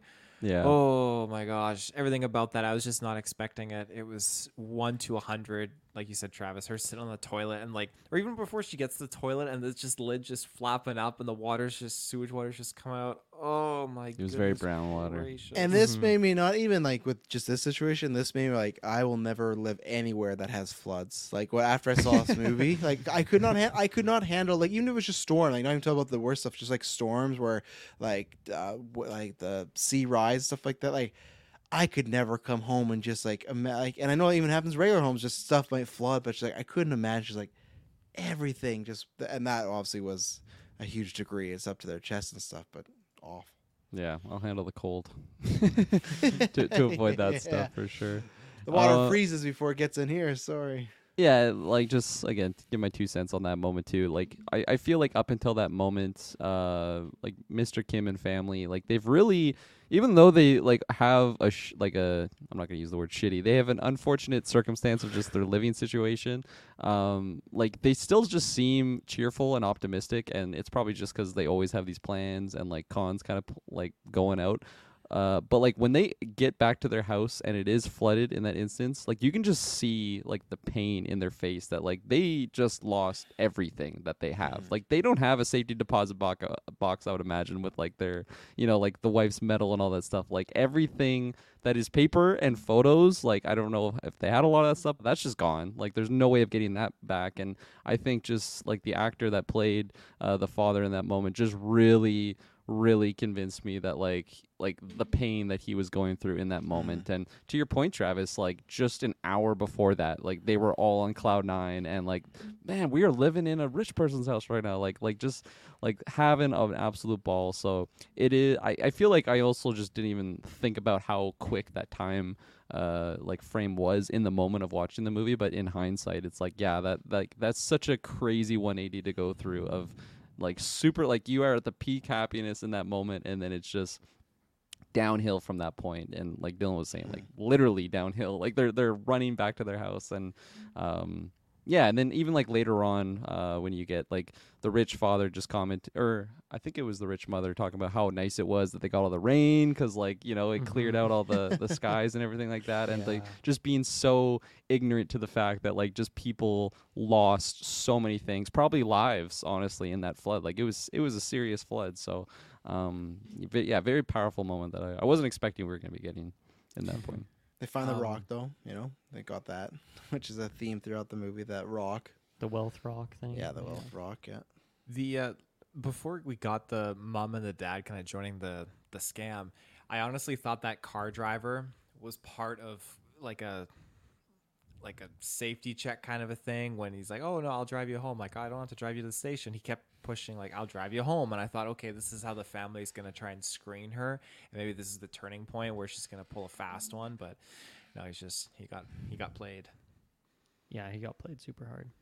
Yeah. Uh, let's see. I, uh, wh- what do you guys think about, we're kind of skipping a little bit to the end here, but the element with like the, the Morse code being this thing where uh, the, the crazy guy is doing this, he's thinking maybe he can communicate with Dong, uh, the kid, and then obviously uh, the son kind of learns that and goes back to the house and, and finds this. Because uh, I, I feel like I in, I've talked to someone about this movie, and they were like, oh, I don't really like that element of the movie. I love everything. But yeah, wh- how do you guys feel about this more? Because it, it does feel like maybe a bit of a stretch, uh, but...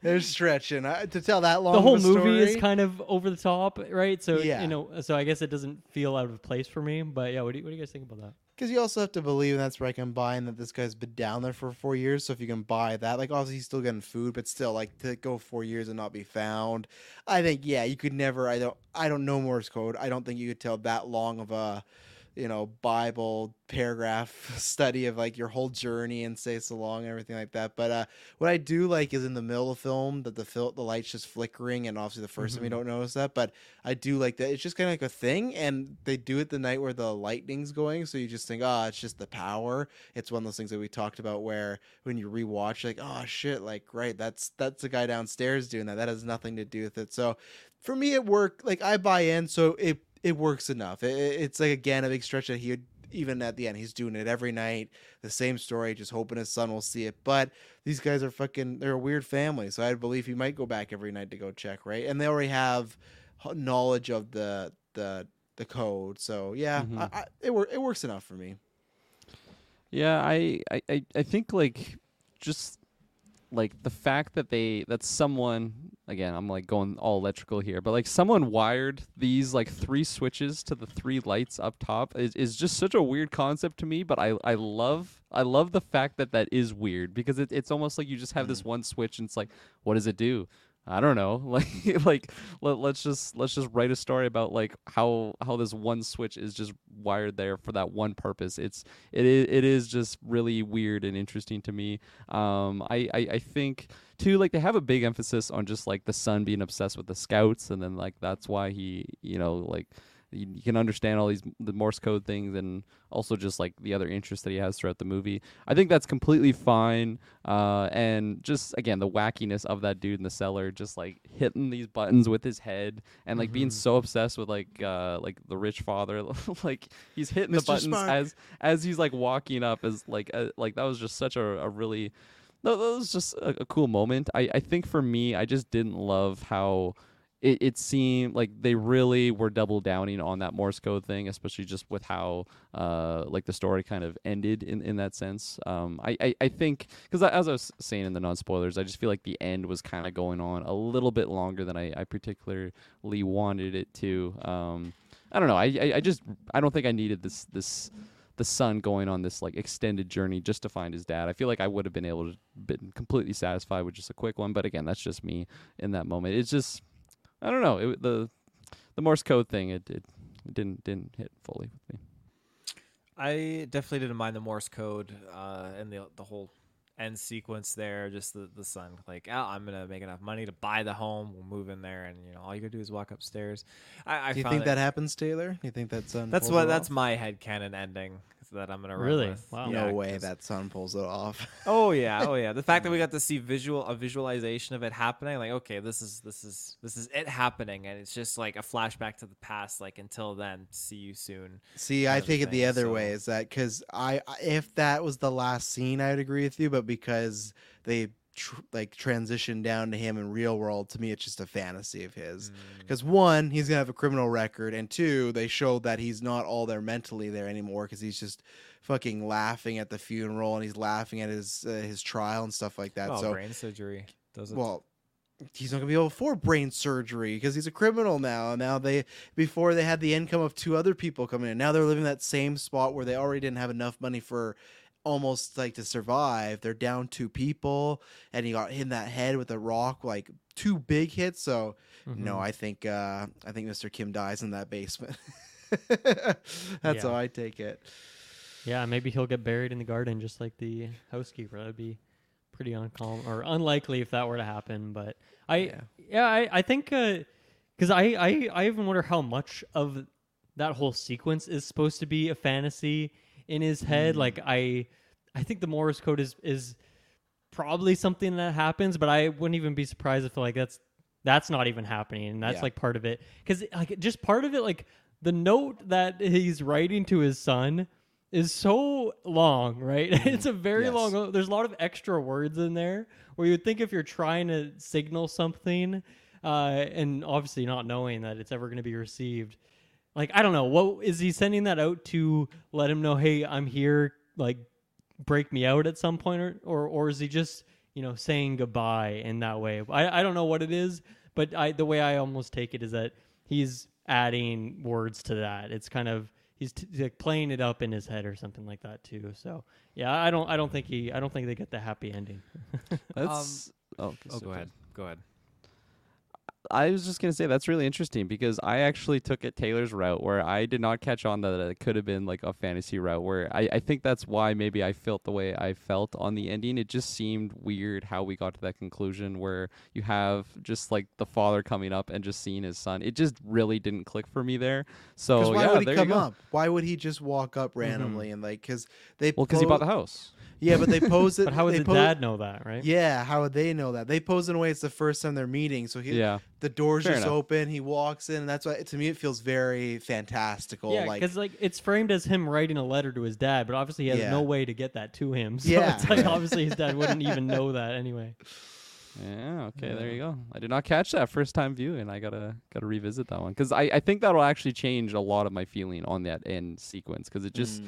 like I was saying, it just seemed to be going on. like on long mm-hmm. and then it just ended that way, and it's like, really, it's just a happy ending for our, our bad characters here? Like, that's just really bizarre to me. So there you go. I, I remember wa- I watched this once with Saris and Amanda, and while that sequence was going on, Amanda's like, what? And she was like so mad at this ending, and I was like, I was just like, oh, wait wait until the very end, like, you know, wait for like five minutes, you'll get your answer here. But there you I go. think it can be a bit of a divisive ending apparently. um The one thing, and maybe I totally like glazed over it, but I thought that they were kind of kind of come back and touch upon it when Uh, the guy down be- down below was doing his Morse code, asking for help, and the son, the rich father's son, translates it. It says, "Help me," and then he like writes this on this paper, and then he runs off. Did I miss where that kind of came full circle again? Did he do anything with that information? I don't think so. I think they're just trying to signify that the like the Morse code you can pass on messages to people and stuff like that to set up when Mister Kim does this long, long story. I think that's the only purpose it has there. Hmm, I see. Okay. I thought I thought it would touch upon something else, but mm-hmm. Interesting. Speaking of the guy in the basement, like mm-hmm. I know he's hungry, but the way he eats that banana always gets me. Oh, oh yeah. I hated it. It was so disturbing. God. He's I love that actor. He did a very good job of yes. portraying someone that's been down there for four years, doesn't have it all together. My favorite line of the movie is when he's looking at that poster of Mister Park, and he's like, Mister Park, feed me. Mister Park, house me. And he just, respect. And then the father, Mister Kim, is like taken aback, like when he yells, and he's like, like he starts to like ask him questions and stuff. And even then later on when he sees Mister Park in person, he falls to the ground and he looks at Mister Park, he's like, respect. And just like I, he does such a good job, because there's so many actors that have to do these type of roles and you go, okay, they're playing out, but this guy just feels like a wild animal. Just everything, the way he moves when he's taped up, the way he's trying to get out of it, because he just sees his wife at that time he thinks passing away, because he's just she's had all the peaches and she her head just got rocked against the cement. Mm-hmm. So he's trying to save her and he can't, like. And just just the stuff of when later on the sun, when he gets that sun, he wraps that cord around him, oh, and he gets brutal. that yeah, he puts like that metal thing, like everything from that he gets when he gets that knife in the party, and he's looking around like when he's chasing the sun up the stairs too, like yes. a fucking Ooh. wild animal on all fours. Oh yeah. My god, what an intense moment that is. The smiles, the eyes, that guy is like, because that could like. He does play it in like a very kind of over the top way, but he just does it just the right amount. But yeah, that guy, from eating to looks to running, he he sells that. He does a, he does a great job. And then he feels like kind of not loving per se, but lovable when he's with his wife. Like you see, they have mm-hmm. they I like that flashback of them dancing when no one's home mm-hmm. and stuff like that. So again, yeah. good job even with that. Even though this guy's wild. When he was going and chasing the sun, he was doing this kind of like sway motion through the halls, like like bouncing off the walls, kind of like it's very very crazy. But the, the the way they shot that, where the sun was leaning over, looking at like the the ho- former housekeeper, and you just see it kind of fades in almost, just the the the ring just to go around his neck, mm. and just how he's being dragged immediately, and just it's quick cut shots that are just so well done that your mind can just accurately follow in just the thing thrown in between the uh, the bars, and he's mm-hmm. stuck there, and then he just the knife thing's coming down, and the fucking boy just wriggles out, and it's just cut so well how it transitions, and he just gets out of the way quickly there. And again, I, I thought he got grabbed when he got like yanked at the top of the stairs, but uh, it was just very unfortunate. Uh, timing. It's just full of anxiety, just he's running up and this cord's dangling in behind. Oh yeah, and just the, the sound it's making and stuff. Yeah. Yeah. And then I like the next time we see the son, he's just head trauma, and he's like the girlfriend's God. like Like, like, oh, yeah, yeah, back, piggyback ride and stuff. Just like, because Mister Kim looks up and he just sees everything going on. Like, his wife, and that's an, and, and here's a good point where I love again when we talk about the Bridge family not being so shitty. This is where we get to the point of them being bad. Is so the guy from the basement, this is when everything's gone down. He's stabbed the daughter, he's fighting with the mom. And yes, what happened to their son's traumatic, but technically all that happened to their son is he just passed out. They're willing to leave this whole party, not help these innocent people, at the, as far as they know, like their housekeeper. I, well, I thought he's having like a seizure again, like he yeah. did. Yeah, so that's, that's it. When, and specifically she said like he has fifteen minutes to get in the hospital or he's going to die. That's where, to me, I take it a totally different way where I, I like, yes, he's being a bit of an asshole, but at the same time, I totally get, like, I'm saving my kid. I don't give a shit about anything else going on here. I only have fifteen minutes. I need to get out there. Obviously, I want this guy to drive me, but if not, give me the mm-hmm. keys. Like, I will go do this thing. So, I, yeah, I take that a different way. Uh, now that I, I guess maybe maybe I didn't feel that way the first time I watched it, but yeah, now I've watched it more. Like, I Uh, that's why I love it. Just the gray areas, man. Everything's a gray area. But everybody, like, I guess that's the thing where it is a gray area, but like no one else can drive the kid. Like they're all just letting this one woman fight no, this rabid person. If that's you know? my kid, I'm getting my kid there. I know the ambulance is going to get there. Like that's that's not a responsibility, I think. And I think that's where it goes to show, like, yes, he's a rich man and they use like servants to help with everything else. But like in this instance, like, okay, this guy clearly couldn't yeah. help drive. Okay, give me the keys. I'm doing it. Like, but again, that responsibility, which I think is fine, but it's not just the family, it's the family and everyone else at the party. They leave those people to get murdered by this guy. No one tries to help. Like, she is fighting him with a hot dog poker and nobody gets in the way because there's a whole crowd around. You got the wife, the kid, and the dad, and there's a whole crowd around her. Nobody is helping this situation to try. It's just they don't. And I get it because it is his kid, but no one has this also mind to, like, because if you don't contain this guy, he might come after you next. But I think for me, it's more they signify that they're fine if these people, like, they're they're not animals, but at the same time, they're just fine if these people die. You know, they, they don't care as long as it's not them, and not just this family, everyone else. Because when Mister Kim goes to hide in that garage, the shot of the road is just people running away. They just left this killer. There was there was there was a few people that went to detain the killer though. The one guy went to grab like the umbrella thing, and the Good killer slashed at him. Like yeah, so, there was like up. there was a fight. Group but of I, numbers. If they all if they all team up, this the the ba- basement guy's done with. If there's like ten people, you know, they just gotta yeah. Get but a, that's sit not on them. That's not the kind of mentality that most people in this kind of like society would think of. Like they're they're mm. rich. They have, you know, servants, and you see a guy covered with blood on his face. His face yeah, is smashed. And that's in. He's what I mean. A that's a point he of stabbed that a few people. Them. Like it's, I don't even necessarily say it's like it, it's like uh, their lack of character. It's just it comes down to like it, it's fight or flight. Like in people in this case and with money, flew. they they are gonna flight. Yeah, they're gonna yeah. fly away. But I definitely don't see it as like a discredit against the dad because. Again, he it was his son. Wanted to get his son out of there. He knew the risk, and like uh, like people, they can fend for themselves. That's that's his son. So mm-hmm. those keys right. just hit the back, just that slow mo. Yeah, just under the, this the worst situation you could get in with those keys. That slow mo scene too, when the dad goes in to get the keys, and what's he do? He like plugs his nose, like just, and then Mister Kim's like, "Oh, this fucking guy." Yeah, because he turns him over. He turns the basement yeah. guy over, and that's what gives him the P T S D of like he was talking about him smelling. And I think Mister Kim in that moment might think he's still, like he's. doing the nose thing to him, but clearly because like they have that shot where they show him but then they pan up just him being like, oh, so it's almost like Mister Kim doesn't even signify that that like the, the guy from the basement's there, the guy that's been living down there for four years probably not showers there. He just thinks, oh, this guy out of all this whole situation's going on, he still thinks I stink. Fuck this guy. Like I think that's what's going through his mind in that moment, you know. Let me ask you this, so if Mister Kim doesn't kill uh Mister Park, do, uh, do they get apprehended? Do they go to jail? Or is it just like, no, this random homeless guy just went fucking crazy? And yeah, that would be it because that's the narrative, yeah. right? They like, could have played that off easily, I would say. Yeah, because like Kevin, after- the son, got attacked by this crazy guy. Like he could easily play yeah. the victim card.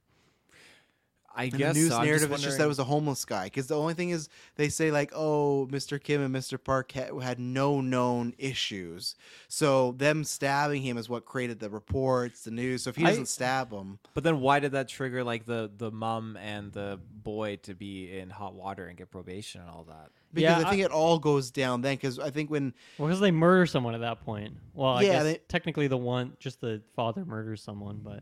And I think it's also when the son's at the hospital because then they start doing background checks and records checks and probably D N A and dental. And then it's like, well, you're connected to that. Like the second you're because ah, here's the thing. They might not go to jail. They might not go to jail, but maybe the, the rich family would fire them because maybe it would eventually come out like, hey, they're connected. But there still might even be a way for them to avoid.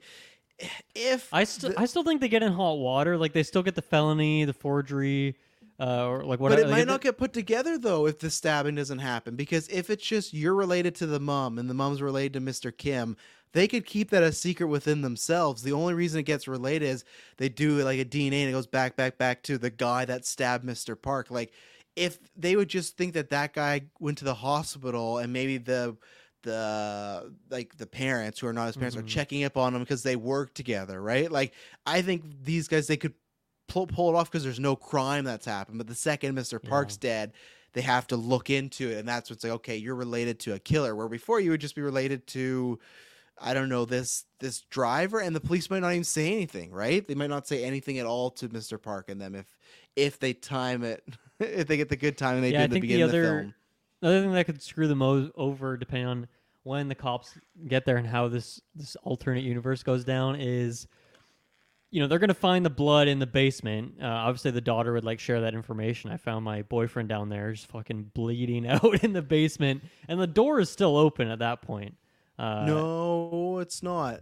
Well, the, no, because uh, Mister Kim closes it. So if he never goes back down there and closes oh, yeah, the I guess, door, yeah, you're right, then the door yeah. would be open and they would find the body of the housekeeper. And that's where, yeah, that's where things would crack open again. But if they could get down there and uh, even just close that cabinet, and then even the cops find the blood afterwards and the cabinet's closed, then I think maybe you're right. Maybe they can uh, get away scot-free. But yeah, the downstairs is an issue. That That's a big issue. Lots of D N A down mm-hmm. there. and uh, Which I, I that is a great moment. I love that the housekeeper cuts the camera because mm-hmm. she's going to go up to the house and all this thing, and that ends up being the reason why later he can sneak back into the uh, basement. Uh, and I like that shot, too. They like show like the kind of zoomed-out shot, and you just see the, the snipped wire there. I like that detail. Yeah, it's great. Mm-hmm.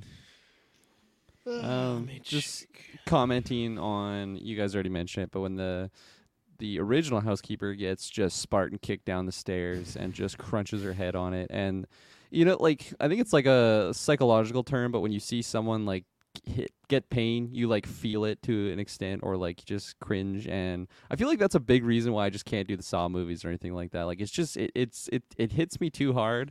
And the other one that really hits me is the head injuries. Like, visually seeing them, I don't care if it's like a video of like a street fight or like just a certain like sports athlete like falling on their head. It is like the worst thing for me to see. And this movie had multiple of them, specifically like when she just goes down. And because it it just happens so abruptly, uh, like you guys were mentioning like earlier how like the sound just cuts as soon as her head hits it.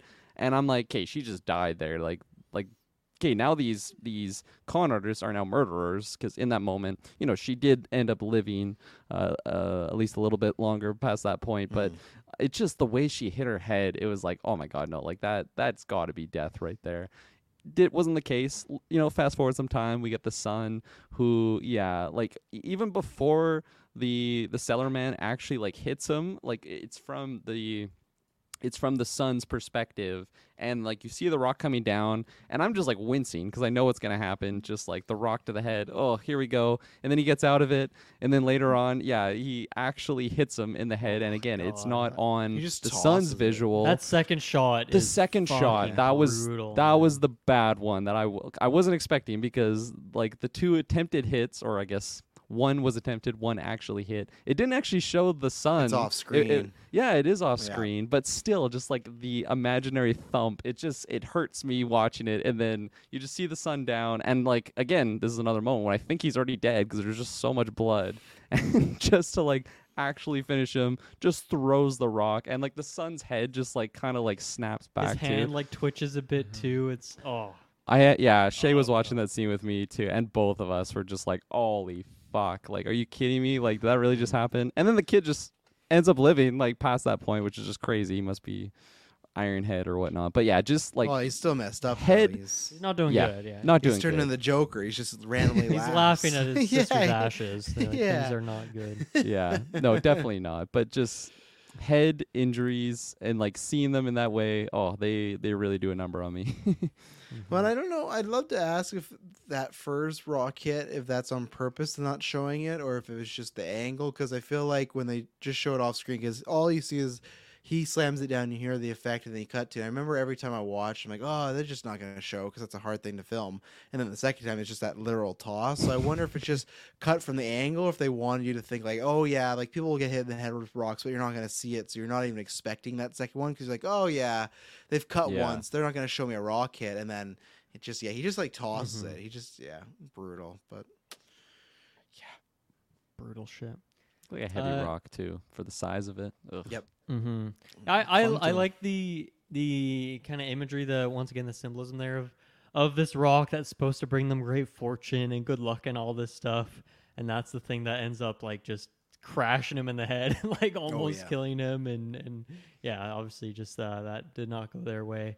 Um, that's like, yeah, the one thing that he salvaged from the house, and it was the thing that like just almost killed him. uh, random little thing. I love when he's he's bringing his sister for the uh, the job interview to be the art teacher, and like right before they go into the house, she's doing like that mnemonic yeah. thing, like Jessica, only child, like from Illinois, whatever it is. I, I that gets me every time. I just love that little like mnemonic that they came up with there. Yeah, uh, so good. Fun. Uh, Here's a, a couple like foreshadow things that I didn't really notice previously, but were cool this time. Uh, was uh, at one point the rich mom just has what feels like a throwaway line where she's talking about the maid, and she's like, "Oh, she's such a great maid. Yeah, she knows the be- the house better than I do." Which at the mm. time like just feels like a very innocuous line, but of course like referencing that she knows about this whole hidden bunker yeah. uh, under the house. So that's a great little moment. Travis, you mentioned the scene when they're kind of uh, intimidating that pizza delivery woman. I don't know if she's a pizza delivery woman, but she works with the pizza company. Yeah, something pizza. The way yeah. the way that shot, like the camera's obviously kind of facing her directly, and then as you mentioned, the sun is kind of coming up very close to her. And I love just as that scene's going on, it's almost like a little foreshadow for what the movie is, where the son comes in, he's very close. The mom comes in, she's very close. The daughter like sneaks up behind her, and like I don't know, maybe it's just a Korea thing with like personal space, but they're like they are right on her, right? Like they're invading that personal bubble, and I love that. Like just one by one, they're slowly kind of invading surroundings, like almost suffocating this character. Obviously, it's not a physical like violence thing, but just like this little like imagery thing that's a good little foreshadow for what they end up doing to this family is really cool.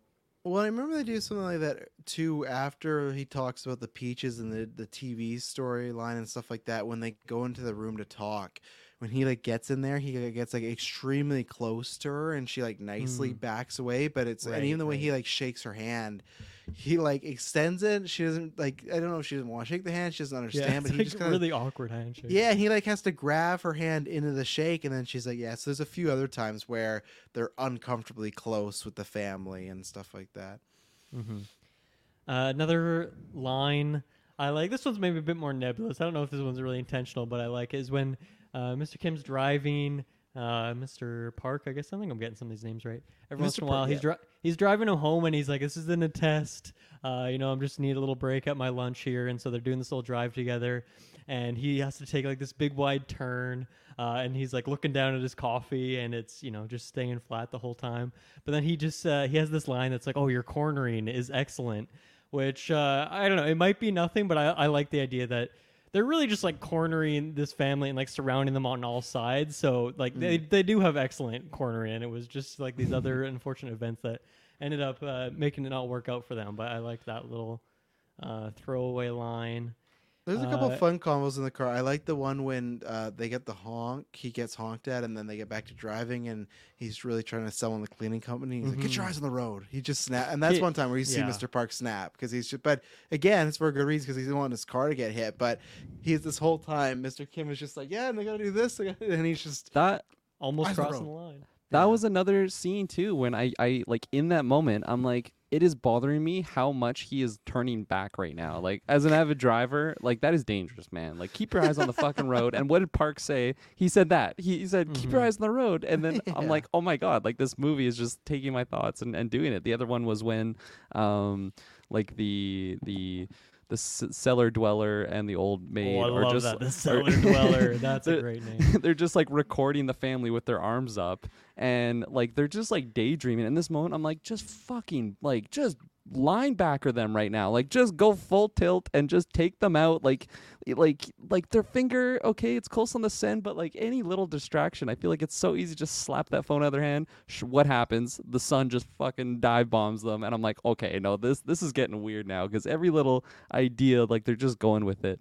Um, and then the other one, just off the top of my head, was when like the old housekeeper uh just straight up just starts filming them. Like she doesn't even like wait for a second of like, how can I use this to my advantage? Like just pulls out the phone and record it.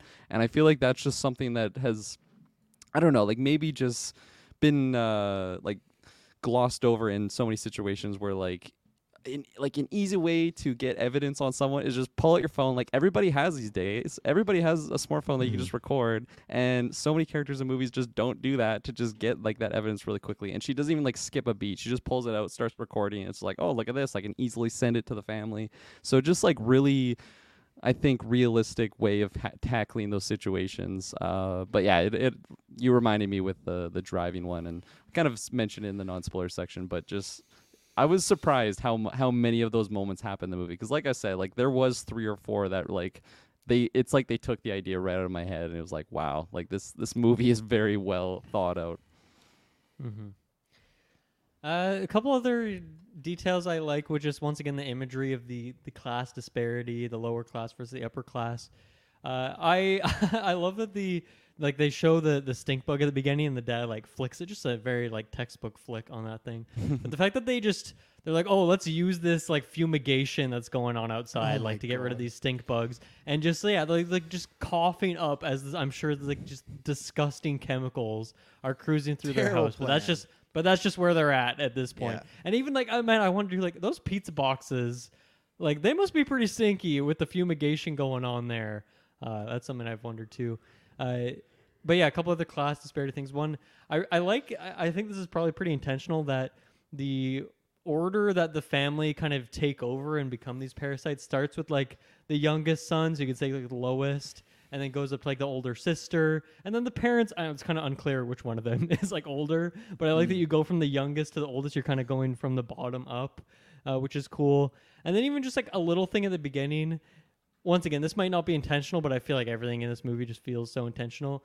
Is just the beginning of the movie. They their phones like aren't working anymore, and what do they do to get them to work? They're just like raising their phones up as high as they possibly can. They have to get like go up on the staircase, rise it up to the very top ceiling. Just a little detail that I think is kind of a cool way that they're kind of once again adding on to this uh, kind of upper versus lower element of it. So just mm. so many masterful little details in this movie. I love it so much.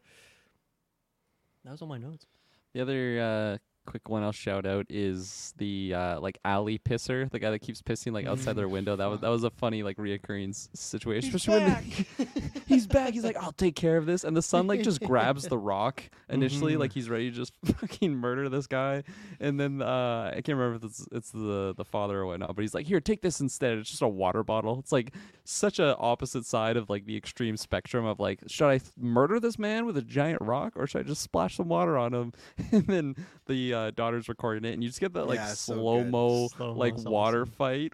Like it's just this guy pissing at the son who's like spraying water at him, and then and then the father just comes out and like out like out of the frame. He just comes in with like a giant bucket. That was a very comedic scene. I, I was laughing pretty good uh in that moment. That was you know what's you know what's crazy about that set is there's like one or two buildings there, but the rest is like full on green screen. It's like really, really? masterful. Like it totally yeah. feels authentic. Even like the the rich house, I think they built that for the movie. Like it's not a a real place, but it like it feels so authentic. And I don't know where exactly the lines are of it being a a real building versus it not. But uh yeah, I remember seeing some like behind the scenes shots, and is just kind of amazed at the fact that that alleyway that they live in is like. The background is just full screen, uh, green screen, green screen going on. There is the word I was trying to look for. That's crazy because I like I think when um, the son and his friend are having like that little uh, like conversation like outside when he's just mm-hmm. he's down in his drinks, and he, that's when he gives the idea that like you know you can tutor what's her face, and then like that could be a good moment. I like I I liked uh, the conversation and everything, but I feel like that was the one moment where I was like, is that a green screen behind them? And then I'm like.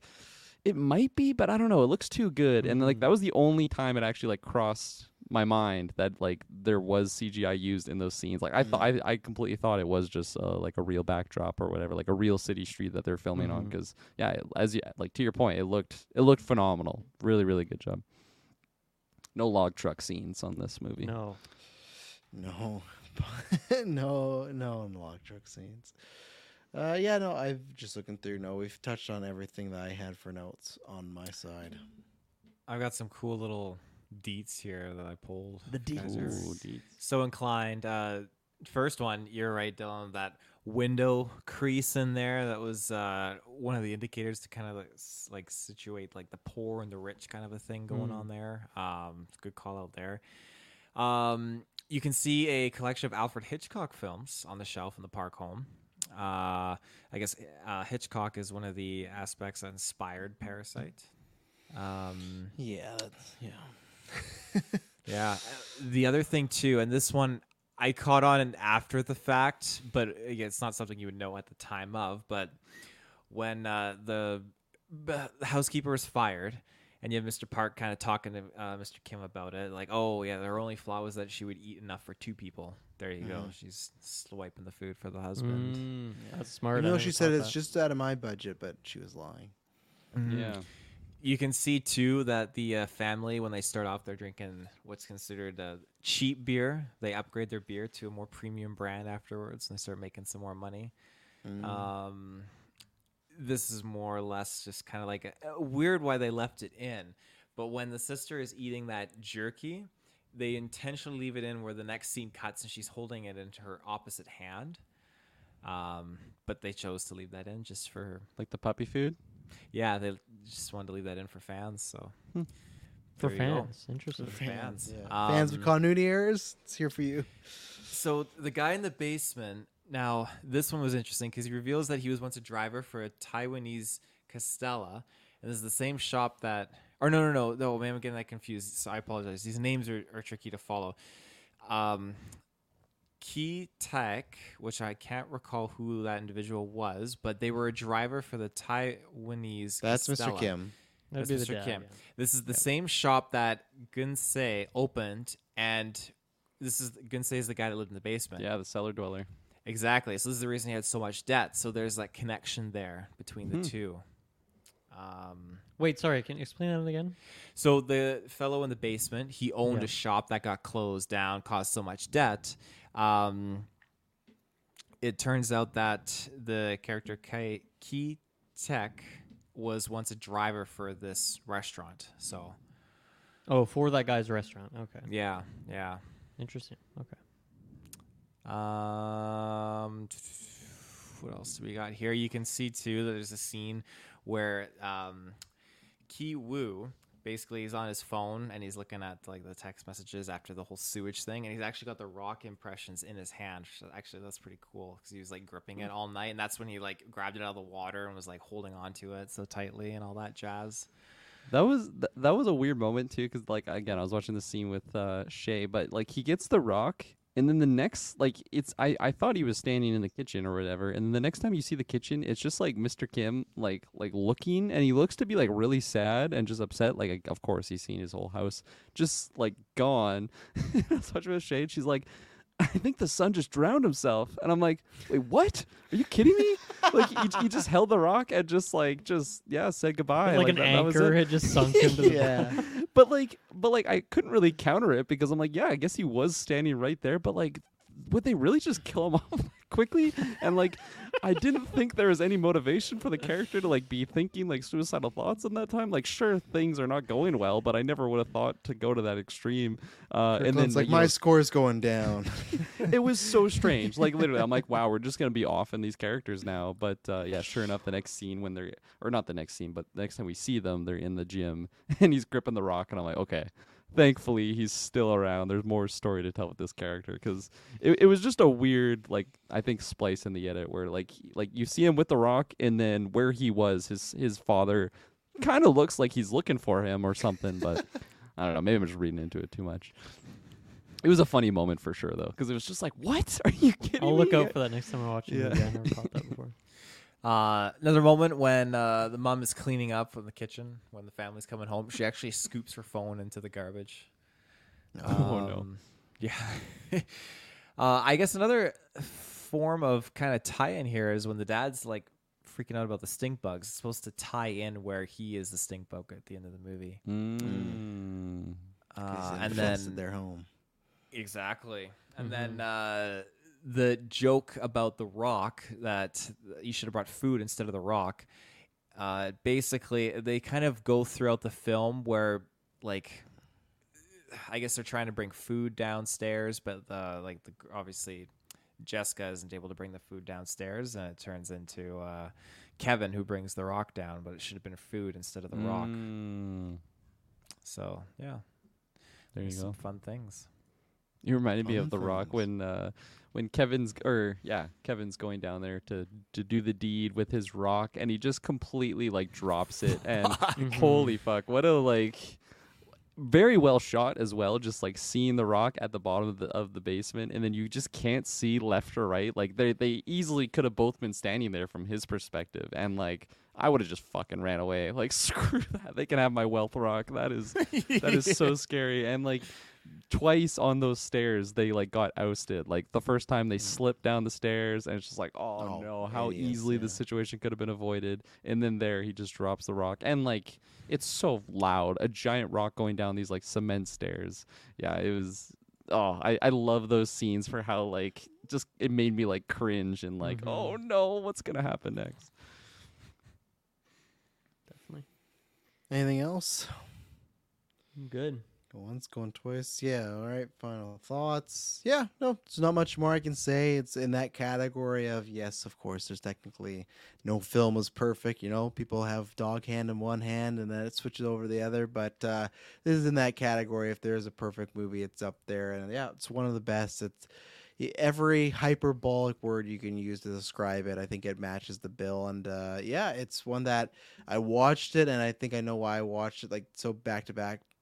Like close so many times the first year when I saw it, because I watched this and then I was like, you know, I think I'll be watching this again pretty soon. And not in the sense of like, oh, in a couple months. It's one of those when it ends, you're like, oh, I, I could watch it again the next day. It's just such mm-hmm. a fun, dark, twisty adventure. It's kind of, you know, Golden Geeks, we're talking about everything everywhere all at once. It, it feels similar to that, where it just kind of has something for everyone if you're a fan of film. Just like it hits on multiple genres, uh, almost all genres. So yeah, this was easy. ten out of ten, perfect score for me on this one. So, Dylan, any final thoughts? The Academy was right. Best Picture. Academy is right, yeah. Yeah, I've said it all. Yeah. Kirkland? Yeah, I uh, I absolutely love this movie. Um, definitely met the uh, expectations I was going into it, which were high because I had only heard good things. Um, but like for where I'm sitting right now, I, I I wouldn't give it a perfect score just because of like my confusion Whoa. with the ending, and I, I think that is something that will be resolved very easily, like with a second uh, watch. And I think oh. this is definitely a movie that I can see just like increasing score wise with the watches. Uh, be, for all like the details, either you, Dylan, or Taylor like shouted out of just with like the the splitting of like the social classes. Uh, like I, I thought that all that was really interesting in hindsight. So I'm definitely going to be looking for that moving forward, and all, all those little details I missed, but specifically the ending, uh, just because, yeah, I, when I came into it, I said I, I kind of had issues with just the pacing of it all, but I think that can definitely be uh, cha- I see you typing over here in the banners. Uh, uh, like, so oh, yeah, right now, on a second watch. For how, oh, it's Dune well, all over I'm again. Giving, I'm giving my review I for know, right now, just, right? So I'm where I'm lying teasing. Right now, I'll give it a nine point seven five, more than a nine point five because it's definitely deserving of it. But I'm not gonna give it the perfect Crazy. score until I. I'm a little bit more satisfied with the end, with the ending, which again I think it's just like a user error. I completely slipped and missed up on that detail there, but yeah, can't wait to rewatch it. It's just it's definitely gonna be one that's gonna be fun to revisit every once in a while. What the fuck was the context of this ticker eight? It ain't about the size. I don't even know half of the ones on here. Oh man, take it away from us, Taylor. Finish us off. Yeah, this this film, I I give it a ten out of ten. I loved how it just it, it takes you in one direction, but totally just curveballs and throws another wrench in it, and just adds so many different dynamics to interpret, and the symbolism, the themes. It's just a very, very well done film. I'm starting to realize, I think my my go-to for films that I'm really, really enjoying now are the South Korean types, particularly zombie films, like. South Korea and basement knows. films. Basement, basement films, another film, genre. We got to get you more yeah. films with people in basements. Oh, Have you yeah, ever seen like, uh, People Under the Stairs, Wes Craven's? I've heard of that, but I've never seen you it. Just watch it, yeah. I'll add it to the list, along with The Stepfather and the sequel for that one, too, which I didn't even know existed. That's pretty right. cool. But um, check out our yeah, Twitter no, conversation for that reference. Yeah. So, South Korea, they, they know what they're up to with these films. They know what they're up to with the acting. Like Like, they... When I feel like something has been done before, or so many things like in movie and Hollywood, it's just kind of like, oh, you know, da, da, da, da, but then South Korea just comes in with a curveball and just delivers uh, a new echelon of content, cinematic content. So like I'm, I'm always I'm always open, open-eared and open-eyed for, for that stuff. Open-eared and open-eyed. Well, we hope you were open-eared or eyed for this review. Big thank you again to the patrons and uh, Summer Hansey for recommending this movie. This was a fun mm-hmm. one. Uh, yeah. Until next time, won't be boring. Check your basements. Bye. Peace.